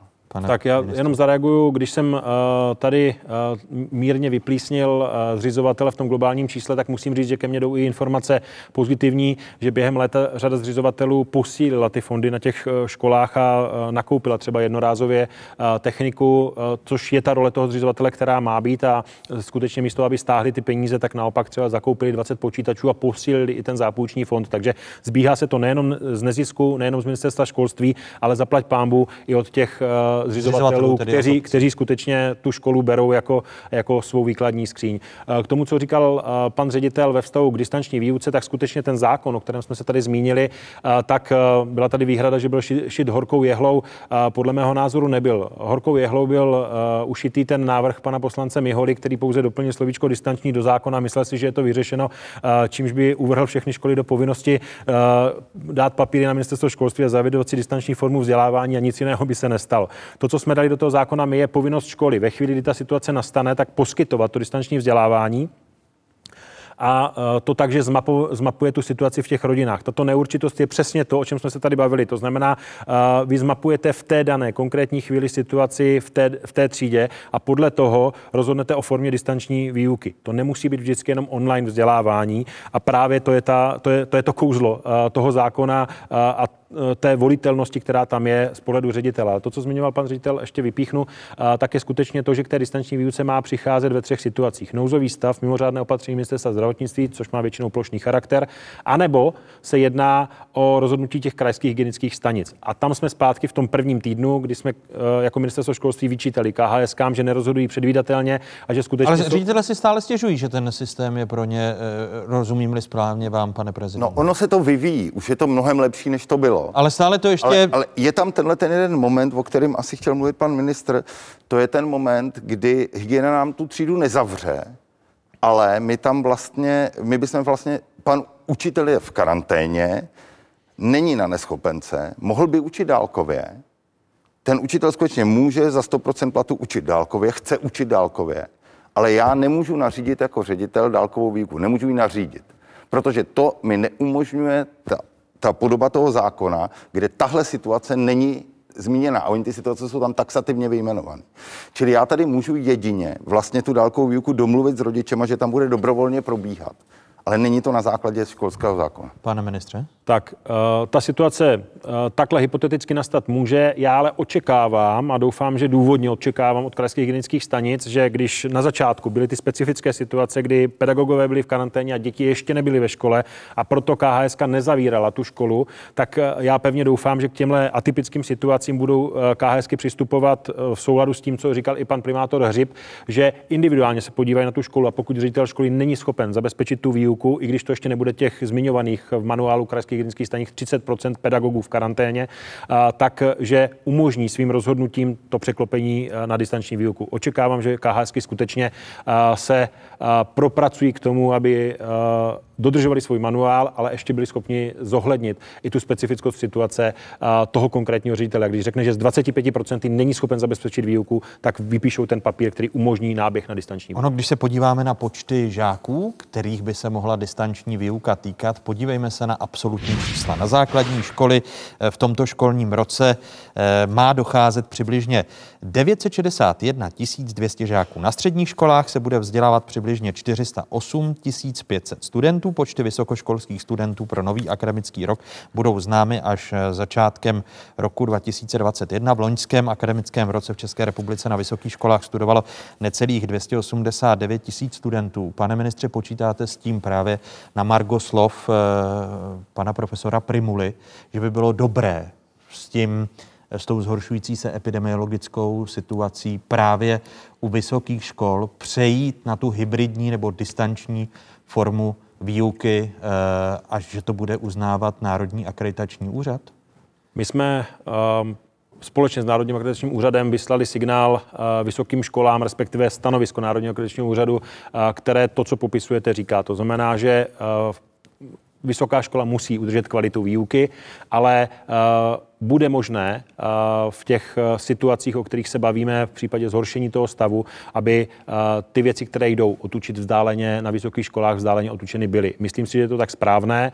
Ostatně, jako bývalý vysokoškolský kantor, si myslím, že v mnoha ohledech už jsme na našich vysokých školách v tom onlineu měli být mnohem dál i bez ohledu na COVID. Ona, distanční výuka je považována za správný krok, ale e, nikdo podle senátora Jana Tecla neřeší její důsledky. Připomeňme si jeho slova, tady jsou. My dneska nedokážeme odpovědět rodičům v případě, že dojde k distanční výuce, jak budou rodiče odměňováni. Já vím, že to víceméně práce Ministerstva práce a sociálních věcí, ale myslím si, že tyto dvě věci se měly projednávat najednou. Jak distanční výuka, tak i náhrady, protože víme, že rodiče mohou být 9 dní doma s dětma za 60% svého výdělku, ale potom již by tam byli vlastně bez jakéhokoliv nároku na jakoukoliv náhradu. Sena, slova senátora Jana Tecla z občanské demokratické strany. Připomínám, že ministrně práce a sociálních věcí Jana Maláčová v pátek 4. září řekla, že očekává brzkou dohodu koalice na úpravě ošetřovného kvůli karanténám ve školách a Počet škol narůstá, jak jsme viděli na datech. Na posledním zasedání vlády se ale eh, to takzvané krizovné ošetřovné, jak o něm mluví ministrně Maláčová, neřešilo. Eh, když nevíš, jak vyřešit problém, tak ho odlož. To je to, co děláte na vládě? Um, nemyslím si, že to je to, co děláme na vládě. Uh, ten... proč, proč se rodiče nemají šanci dočkat, když přibývá uzavřený škol, pane ministře? Uh, to ošetřovné v tuto chvíli, a padlo to i v tom příspěvku, tak uh, jede podle standardního zákona o ošetřovném. Pokud uh, si dobře vzpomínám, tak uh, původně byla karanténa 14 dnů, teď je 10. To znamená, pokud se bavíme o tom nesouladu, tak skutečně je to 9 uh, v řadě jdoucích dnů. V případě uh, samoživitelek je to 16 dnů a karanténa je desetidenní. Z mého pohledu ten návrh eh, Jana Maláčová dala do systému a jako ministerstvo školství jsme k němu dali připomínku a ta připomínka z mého pohledu je zásadní. Já osobně eh, nepreferuji to zvýšení věku na 13 let. Myslím si, že standardní ošetřovné, které tady máme do věku 10 let dítěte, je naprosto na místě. Takže ptáte se na mou pozici, moje pozice eh, je jednoduchá. Já jsem připraven se bavit o tom, jestli se má sladit ta délka ve vztahu ke karanténě, distančnímu vzdělávání. A to podporujete? Tam se o tom klidně bavme. O tom, o čem nejsem připraven se bavit a myslím si, že to je jenom úlitba tomu jaru, ale není proto faktický důvod, tak je to navýšení na 13 let věku. Myslím, Kdy definitivně rozhodnete o tom? Až to, až to bude zařazeno na program vlády, ale svou pozici a svou připomínku, respektive připomínku ministerstva školství se vám teď řekl. A vaše připomínka jako prezidenta asociace ředitelů základních škol? No, já k tomu nemám připomínku. Já souhlasím v tomhle zcela s panem ministrem. Ale snad máte připomínku k návrhu novely vyhlášky o vzdělávání žáků se speciálními vzdělávacími potřebami a nadaných žáků, protože řada ředitelů základních škol, kteří jsou členy Združení Učitelská platforma, kritizuje nejnovější návrh novely vyhlášky o vzdělávání žáků, protože se bojí snížení podpory pro řadu žáků, eh, což zkomplikuje podpůrný systém, který v posledních letech na školách ředitelé budovali. Eh, máte výhrady k té novele vyhlášky o vzdělávání žáků se speciálními vzdělávacími potřebami? Tak my jsme také připomenkové místo, eh, naše asociace. Eh, rovněž k tomu máme nějaké výhrady. Na druhou stranu já musím říct, že si uvědomuju a vidíme v praxi, že v rámci té takzvané inkluze, když to budu nazývat lidově, eh, se opravdu na mnoha místech a v mnoha případech skutečně plítvalo, plítvá a plítvalo. Na druhou stranu je to... A není to, promiňte, ale ta vyhláška a její duch, když se budeme bavit mm-hmm. o duchu předpisu, není to tak, že protože politici, část politického spektra nesnáší eh, inkluzi, tak se tady vylévá s vaničkou i dítě? Jak je ten návrh připraven? Já nevím, jestli je to o nesnášení inkluzi. Já si myslím, že ten návrh je připraven eh, nějakým způsobem, ale skutečně my budeme mít ve čtvrtek na ministerstvu jednání k téhle vyhlášce, kde budeme vznášet nějaké připomínky a já eh, musím říct, že opravdu eh, vylévání dítěte s vaničkou tam trošičku třeba z našeho pohledu je, ale třeba se mílíme. Opravdu ne, není, některé ty věci nám jsou úplně jasné. co, by, co byste chtěli z té vyhlášky tedy odstranit jako asociace? No, třeba jsou, tam, třeba jsou tam vyjmenovány případy, kdy má dítě mít asistenta pedagoga, e, protože v mnoha případech se e, opravdu ukázalo, že ty asistenti byli psáni v případech, kde nebyly potřeba, nebo kde měl být třeba asistent, eh, jakoby osobní asistent, a ne asistent pedagoga a podobně. Takže s tím já sice souhlasím. Na druhou stranu nejsem si jistý, že tak, jak ty případy byly redukovány, je to vlastně správně. Že měly být redukovány třeba trošku jiným způsobem. Jo a tak dále. Ale e, z mého pohledu vlastně ten celý problém ne, nebyl ani tak v té vyhlášce 27, jestli ho můžu říct, ale z mého pohledu spíš problém byl v tom, jak to uchopili pedagogické poradny. Teď mě asi někdo nebude mít rád, ale e, pedagogické poradny, kdyby vlastně, e, myslím si, že ten problém byl, že často poradny psali e, ta opatření nad rámec vlastně toho, jak to bylo původně zamýšleno. Aspoň takhle to vnímáme my. My kolikrát ve škole sami kroutíme hlavou nad některými opatřeními a říkáme si, že tohle fakt není potřeba. Ale chci říct, že samozřejmě... Že v takovém e, stavu, jak ta vyhláška teď je navržena, byste ji nepodpořil. No, ale teď právě chci říct, že ta vyhláška to nějak redukuje, ale já si právě... Tohle to bude otázka toho čtvrtečního jednání. Jo, nejsem si jistý, že prostě tak, jak je to napsané, to vlastně ve všech případech řeší ty skutečné problémy.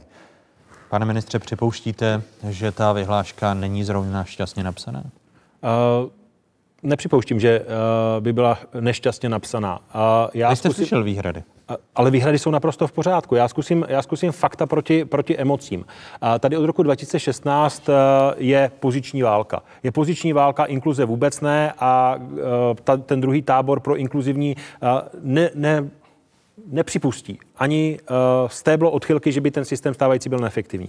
Musím říct, že z tvrdý se ukazuje, že v mnoha ohledech i z toho terénu eh, to, co říkal pan ředitel, můžu potvrdit. Častokrát poradna předepíše podpůrné opatření, které prostě není na místě. To, že se do systému dostali peníze navíc, to je fajn. To, že ředitelé potom kreativně na té škole nastavují eh, častokrát ta opatření jinak, než jsou předepsána, je holý fakt. A ta vyhláška v mnoha ohledech reaguje na neefektivitu, která tam je. Nikdo nechce odebírat podporu a pokud je tam chyba, eh, tak k tomu slouží právě mezirezortní připomínkové řízení. To znamená to, co se. Ale, promiňte, ale řada ředitelů těch vysokých škol škola před, eh, pardon, základní škola, myslím, že to eh, tady potvrdí i pan prezident, říká, že ta novela vyhlášky je připravena velmi nesystémově, že je příliš eh, rychlá.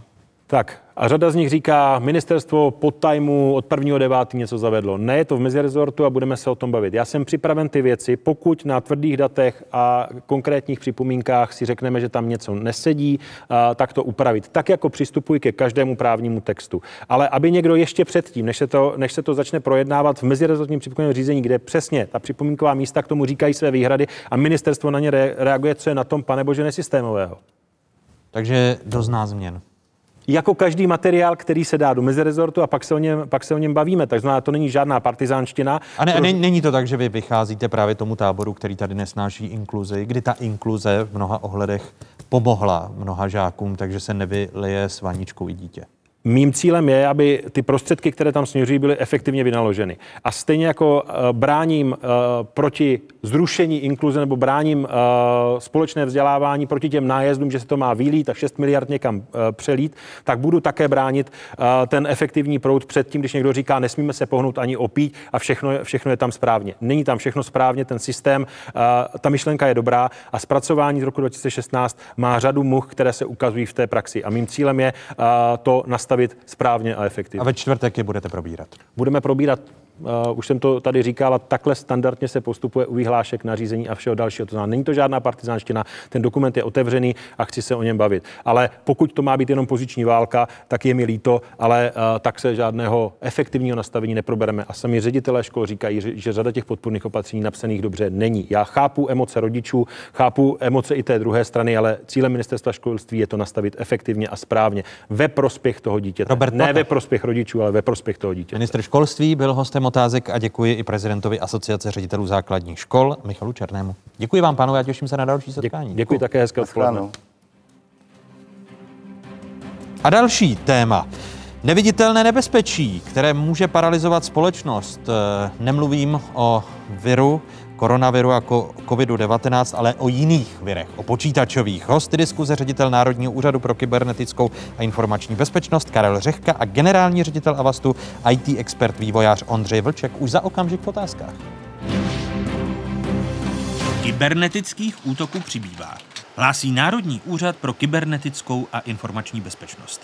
Na místo plošných napadení se častěji objevují útoky cílené. V loni v prosinci se terčem stala například Benešovská nemocnice. Počítačový systém napadl ransomware, tedy software, který šifruje data a očekává výkupné. Provoz nemocnice ochromil na tři týdny. My můžeme používat eh, naše přístroje, třeba ultrazvuk, ale nesmíme ho zapnout do nemocniční sítě, nemůžeme ukládat ta data, nemůžeme posílat třeba do jiných zařízení. Podobné útoky nejsou podle Úřadu pro bezpečnost ve světě ničím výjimečným. Viry nejčastěji přicházejí e-mailem a ani dobré zabezpečení nemusí stačit. Ve chvíli, kdy se to dostane do té, do té sítě a do těch, do těch zařízení v té síti, tak vlastně začne šifrovat data, ten vir. A potom z pravidla někdo chce výkupné za to, že vám ta data znova odšifruje. Letos v březnu zaútočili hekři znovu na zdravotnickou instituci. Fakultní nemocnice v Brně musela odložit některé plánované operace. Laboratoře nebo rentgeny sice fungovaly, ale výsledky se musely zapisovat na papír. My jsme schopni pacienty vyšetřit, ale zatím e, nejsme schopni ukládat data. Čili péče o pacienty je zachována. V Dubnu následovaly další čtyři nemocnice. Kolaps zažili v Olomouci, v Ostravě, Karlových Varech a v Pardubicích. Byl cíleně terčem útoku jeden z našich serverů, který je vystrčený mimo naši interní síť, který je transparentní pro pacienty. Podle všech informací nedošlo k žádnému poškození dát nebo úniku dát. V jednom případě šlo o útok na terminálový server nemocnice, v druhém případě na eh, server webový. Eh, nicméně oba dva ty útoky byly neúspěšné a podařilo se nám je odrazit. Hekři podle počítačových odborníků systémy zatím jenom testují. Rozesílají věrohodné e-maily s odkazy, ve kterých je vir. Problém nastává ve chvíli, kdy klikám na podezřelou přílohu nebo, nebo podezřelý odkaz. E, v tu chvíli nastává problém. Ve chvíli, kdy klikám, tak já můžu už nějakým způsobem stahovat ten škodlivý kód. Nemocnice se snaží problémům předcházet. Jen loni v Karlových Varech investovali do zabezpečení sítě 6 milionů korun. Jediné, co můžeme dělat, je skutečně nemocnice připravit. Je to prostě součást sou dnešního světa no, a musíme se na to připravit. Obdobné, obdobné útoky eh, právě se stávají třeba i na americké nemocnice. My v tomto vycházíme z nějakých materiálů FBI. Vypátrat hackery není jednoduché. Pachatele útoku v Benešovské nemocnici ani po tři čtvrtě roce policie nenašla. Případ tak odložila. Vedení nemocnice odhaduje, že vyděračský software způsobil nemocnici škody za 59 milionů korun. Nejednalo se o cílený útok na tuto konkrétní nemocnici, současně byly napadeny i počítače jiných institucí. Loni Národní úřad pro kybernetickou a informační bezpečnost zaznamenal 217 kybernetických útoků. Většina z nich měla formu spamu, phishingu nebo podvodných e-mailů. Policie i Benešovská nemocnice vyloučili, že by byla ohrožena nebo zcizena data pacientů. E, že aktér útoku zůstal neznámý, nicméně není až tak překvapivé. I průměrný hacker se umí skrýt v kybernetickém světě prakticky neodhalitelným způsobem. Dalšími hosty otázek jsou avizovaní. Ředitel Národního úřadu pro kybernetickou a informační bezpečnost, generál Kaler Řeka. Vítejte, pane ředitele, hezký dobrý den. Dobrý den. A vítám generálního ředitele Avastu, IT experta vývojáře Ondřeje Vilčka. I vám, pane řediteli, přeji také hezký dobrý den. Dobrý den. Vy mi můžete jako lajkovi vysvětlit, eh, co brání úspěšnému odhalování kybernetických útoků na nemocnice, odhalení těch eh, ransomwareů? Takhle, tak to odhalení samotné většinou se děje hodně rychle, protože ten ransomware se projevuje tím, že vlastně uh, zašifruje nějaká data nebo někam, nějakým způsobem umístí a potom žádá to výkupné pro to, to označení ransomware. Ale vysledovat, odkud ty útoky jdou a kdo za nimi stojí, je většinou velmi, velmi obtížné. A je to tím právě, že Většinou se jedná o celý řetězec nějakých akcí, které nastaly v minulosti. Nějakým způsobem je do toho zapojeno více skupin, více lidí, často i v různých zemích a vlastně technicky je téměř nemožné se dotrasovat zpátky k tomu původnímu, k tomu původnímu eh, člověku, který za tím vším stojí. Ani v těch následujících letech neočekáváte, že by to bylo snažší právě bojovat a dohledávat to, kdo za tím útokem stojí? Myslím, že ten trend je takový, že se snaží některé státy spolu dohadovat, aby vlastně eh, měli větší možnosti v tomhle spolupracovat. Jak říkám, eh, nejběžnější je, že to přechází přes hranice více zemí a většinou je tam nějaké slepé místo, většinou v nějaké části země koule, která tyto dohody nedodržuje, takže... Jinými slovy, brání tomu, chápu správně, mezinárodní spolupráce, aby se dohledalo, kdo za tím útokem je? částečně ano. Ano. Eh, může se to změnit eh, i v rámci koordinace úřadu typu Národního úřadu pro kybernetickou a informační bezpečnost, pane generále?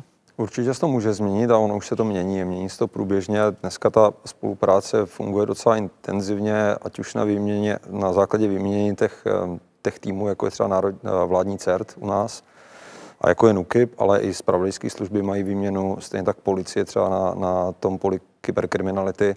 Konec konců řada věcí, s kterými my třeba běžně operujeme při běžném provozu vlastně, tak pochází třeba ze zahraničí ty informace od partnerů, anebo naopak my zase zásobujeme partnery taky informacemi. Takže ta výměna běží, určitě prostor pro zlepšování tam je. Já jsem pro nás lajky Eh, zmiňoval případ útoku na Benešovskou nemocnici, který byl první vlnou série kybernetických ataků v České republice. Po vyhlášení březnového krizového stavu zaútočili hekři znovu, tentokrát na Brněnskou fakultní nemocnici, na psychiatrii v Kosmonosech a několik dalších státních institucí. Je možné dávat ty útoky na zdravotnická zařízení letos na jaře do souvislosti s vyhlašováním nouzového stavu a s tím, co prožíváme kolem nemoci COVID-19, pane generále? Takhle, určitě to má souvislost s covidem, a minimálně některé, protože to je těžko říct, jako dokud nemáte opravdu rozklíčovaný ten útok, tak to nemůžete říct s jistotou, ale ten, ten obrovský nárůst vlastně těch kyberincidentů v průběhu toho covidu, to si myslím, že není náhoda. A do značné míry je to dáno, ale jsme se o tom bavili tady s panem ředitelem před vysíláním, je to dáno prostě tím, že se zvýšil provoz, častokrát na ten kyberprostor a na tu práci v kyberprostoru jsou odkázány instituce, které to dřív nedělaly, takže se teprve musí naučit to dělat vlastně bezpečně. Takový ten přechod do kyberprostoru byl poměrně živelný a samozřejmě to poskytuje větší příležitosti těm útočníkům. E, jinými slovy, když teď jsme svědky pokračování a dokonce druhé vlny e, nemoci, šíření nemoci COVID-19 v České republice, jako o tom v první hodině mluvil e, epidemiolog profesor Roman Primula, tak těch útoků bude dál narůstat Mohlo by to být. Na druhou stranu, jak říkám, takový ten, ten počáteční náraz, když vlastně najednou všichni byli odkázáni na videokonference, ať už to bylo školství, vláda, státní instituce, tak eh, to už v podstatě zase výhoda je teďka to, že to není poprvé.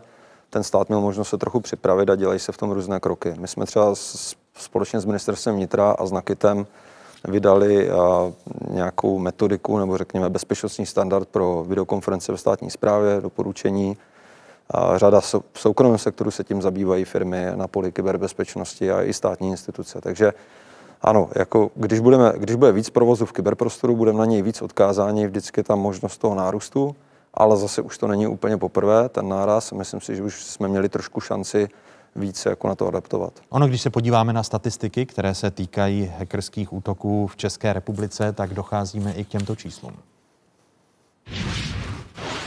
V roce 2016 zaznamenal Národní úřad pro kybernetickou a informační bezpečnost 298 útoků na české instituce, organizace a firmy.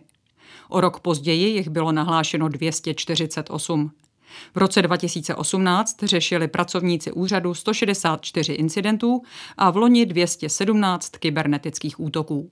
Pane řediteli Vlčku, je právě zdravotnictví a ta páteřní infrastruktura zdravotnictví teď tou uh, entitou, která je hackery vyhledávána? Určitě ano a ten důvod je, že vlastně třeba u toho ransomwareu, o něm jsme už hovořili, eh, je to takový to uvědomění si eh, těch útočníků, že vlastně největší pravděpodobnost, kde ty peníze získat nebo kde to výkupné skutečně dostat zaplaceno, je právě u těch částí kritické infrastruktury, které si nemohou dovolit jakékoliv výpadky takže vlastně uh, to dává smysl z tohohle pohledu, že to samozřejmě jako na hranici terorismu bych nazval, jakože v době takhle globální pandemie nebo zdravotní krize útočit na zdravotní zařízení. To asi nejde nazvat jinak než terorismem. A pro, a pro vás to má prvky teroristických útoků svým způsobem? No jednoznačně. Kdy, když... Tak třeba my jsme hovořili o těch dvou případech nebo několika případech v České republice, ale rozhodně to není omezeno pouze na Českou republiku. Třeba po celé Evropě byla velmi silně napadena skupina Fresenius, což je německá skupina, vlastně největší skupina privátních nemocnic e, na území Evropy.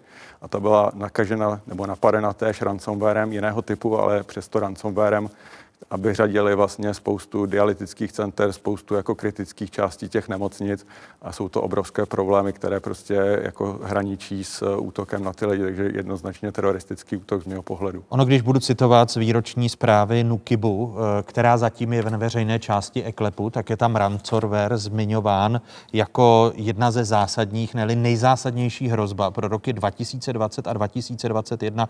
Eh, je to podle vás trefný, trefný popis? Když se podívám na ty čísla, tak si myslím, že to je trefný popis. Jenom od začátku pandemie, někdy v březnu, jsme viděli více než 20% nárůst uh, ransomwareu globálně a v České republice více než 40%. Takže vlastně ty čísla jsou opravdu velká a uh, zatím to nějak ne, zvlášť nespomaluje. Uh, nespomaluje, což ale naštěstí neznamená, že to narůstá z těch dat? Eh, teďka bych řekl, že je taková jako období, kdy to nějak eh, jako výrazněji nenarůstá než dřív, ale myslím, že je to hodně v korelaci právě s tím vývojem dalším té pandemie. On to pan generál řekl, asi nebude mít rád, že tady cituju ze zprávy, kterou ještě vláda neschválila, ale máme ji k dispozici jako otázky, eh, protože je umístěná v té neveřejné části eklepu. A tam, pane generále, vy v té vaší výroční zprávě píšete zdravotnictví atraktivní a nedostatečně chráněný cíl. Teď tady jsou popsané ty útoky v prosinci prosinci 2019 Benešovská nemocnice a právě zmiňujete, že zdravotnictví je, tím, je tou nejméně chráněnou oblastí. Paradoxně právě ve chvíli, kdy se upínají zraky veřejnosti ke zdravotnictví a, a podobně. Kdy zmizí tento deficit? Že zdravotnictví je vlastně nedostatečně chráněným cílem. Tak jak jste správně řekl, ta, ta zpráva teda ještě není, vlastně nebyla projednána vládou, ale to je jedno, to je otázka i mimo tu zprávu, v podstatě regulární. A je potřeba si říct, že ta zpráva je z, eh, trošku starší, protože vlastně za předchozí rok, že jo, není, není jakoby v tomto za roce. Za rok 2020. Tak. A, a ta zpráva je dělaná tak, že vlastně bylo osloveno nějakých 125 subjektů různých, včetně nemocnic vlastně, nějakým dotazníkovým šetřením a ty, ta data sbíráme vlastně napříč, napříč republikou. V soukromém sektoru, ve státní správě, všude. A, a vlastně řada těch věcí, které tam jsou, tak vychází přímo jako z toho zdravotnictví.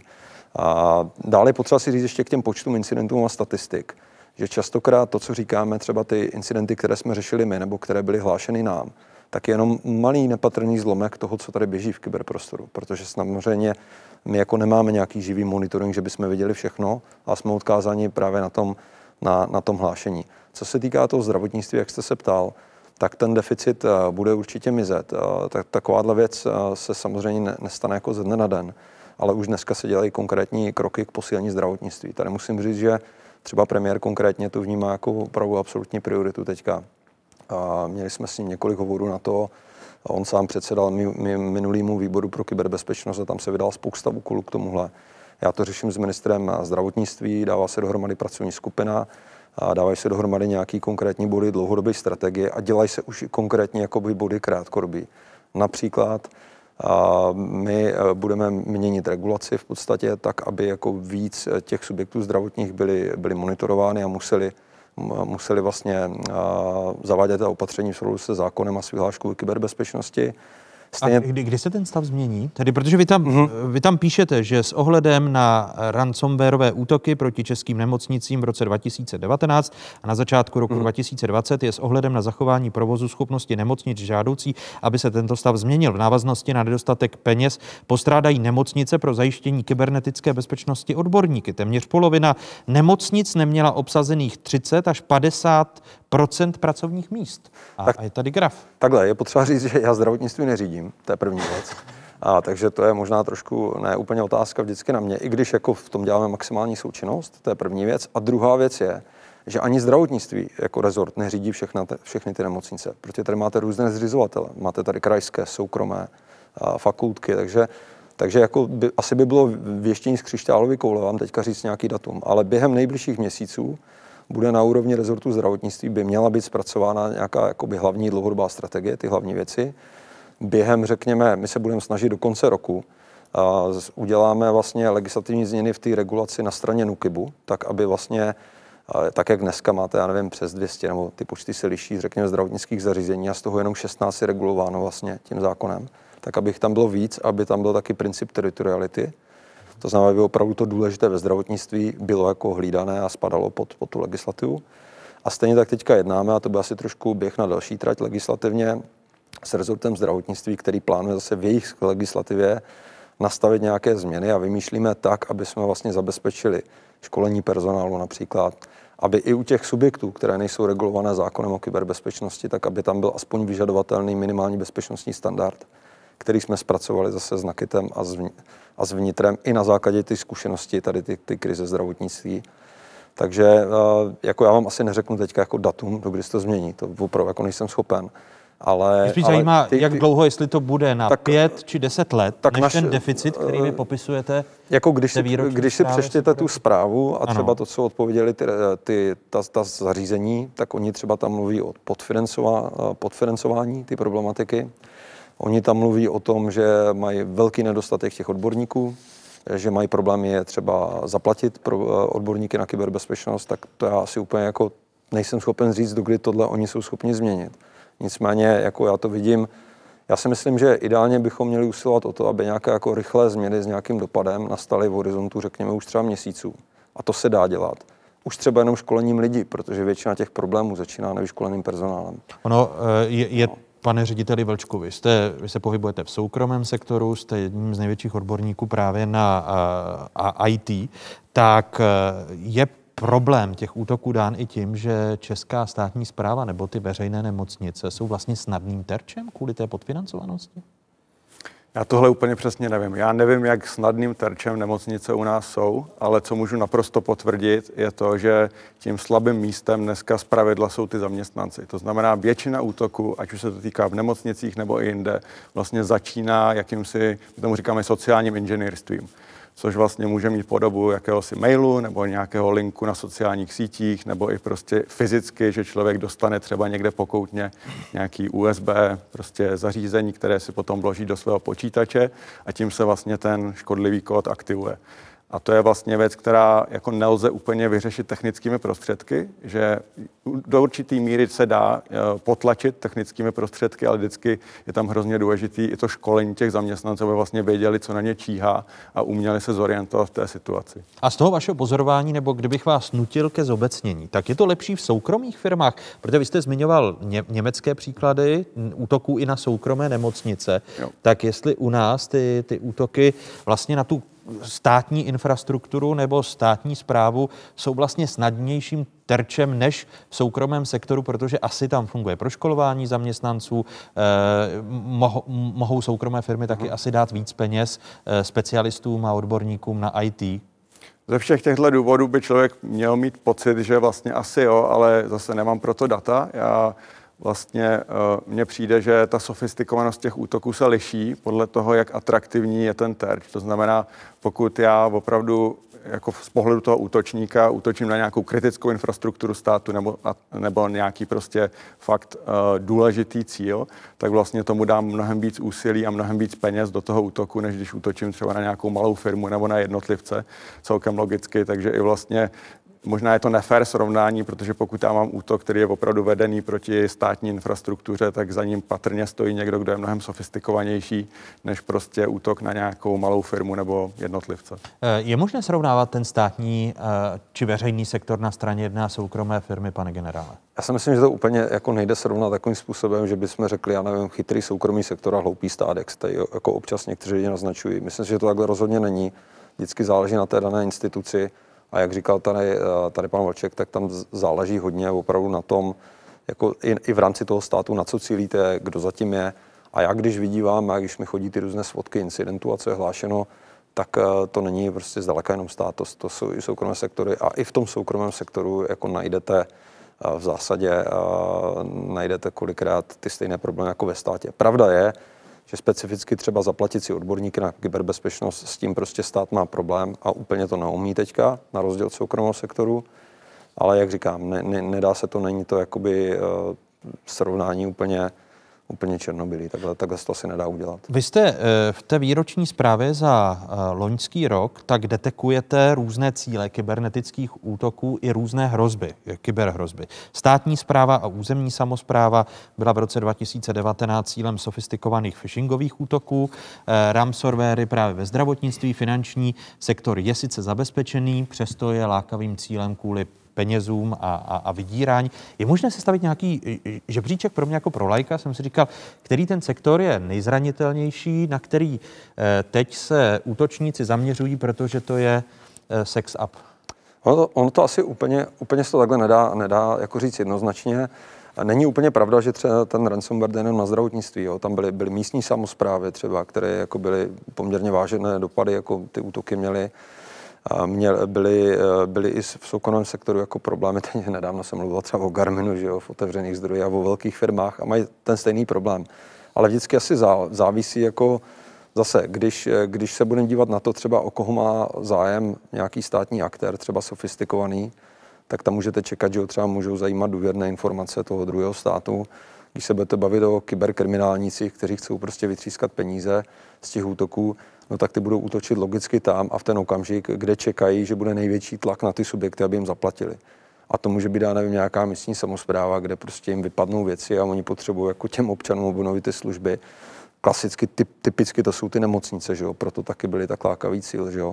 A, ale jako nedá se to asi úplně, úplně jako očkálovat přesně, ale, ale třeba jsou i další věci, jsou školství třeba dneska začíná být hodně zajímavé, zejména univerzity, výzkum, že jo, krádeži duševního vlastnictví. Ano, teď, je, že vstoupím do vaší eh, řeči, eh, vy teď asi narážíte i na nejnovější incident kolem eh, Velké Británie. Ruští hekři napadli tamní e, zdravotnický systém, respektive právě výzkumníky e, a snažili se ruští hekři ukrást informace výzkumníků, kteří pracují na vývoji vakcíny e, proti nemoci COVID-19. Mluvčí ruského prezidenta obmění odmítá, ale britský minister zahraničí pronášeli tato slova. that we know that the Russian intelligence agencies have been targeting in terms of cyber attacks uh, against efforts uh, across the, those three countries and here in the UK our attempt to find a vaccine through research and development for coronavirus. Podle britského ministra zahraničí je, cituji, naprosto nepřijatelné, že ruské spravodajské služby cílí na ty, kteří bojují s pandemí koronaviru. Uh, tedy školství a ten výzkumný sektor se stává čím dál častěji i kvůli soupeření o, o posuny ve výzkumu, právě útok, cílem útoku hackerů? Tak jako dneska říkáme, že žijeme v informační společnosti a že vlastně informace jsou tu jako novou ropou, se někdy říká, že v 21. století, ale nebo se taky říká, že jsme v éře znalostí, že? takže jako ono intelektuální prostě náskok eh, ve vědě, ve výzkumu eh, prostě hraje strategickou roli dneska pro státy. Jo. Někdy... A vy to zaznamenáváte i v, Čes- v Česku? Ano, i v, Čes- ano, i v České. Tak, takže v leto, letos narůstá útok uh, proti výzkumným institucím? Já teď nejsem úplně schopen říct teďka to, ten jakoby tu statistiku, nemám ji v hlavě prostě teď, ale, ale určitě já už sám, co jsem tady ve funkci, tak jsem zažil vlastně nějaké jako výskyty útoků na české akademické instituce. A šlo o to získat právě e, informace z těch, z těch výzkumů. To, to je, je asi, to, je asi to jsem úplně těžko teďka schopen říct, jako co bylo přesně cíl, ale, ale jakoby, ano, naznačovalo tam, byl tam jako náznak toho, že by mohlo i toto třeba získat nějaká, nějaké informace. A stejně tak, ale nejenom třeba v akademickém sektoru, ale i třeba u jako významných, řekněme, firm na bázi nějakého vývoje, inovací a podobně, tak i tam je třeba snaha jako krást to duševní vlastnictví třeba i tam.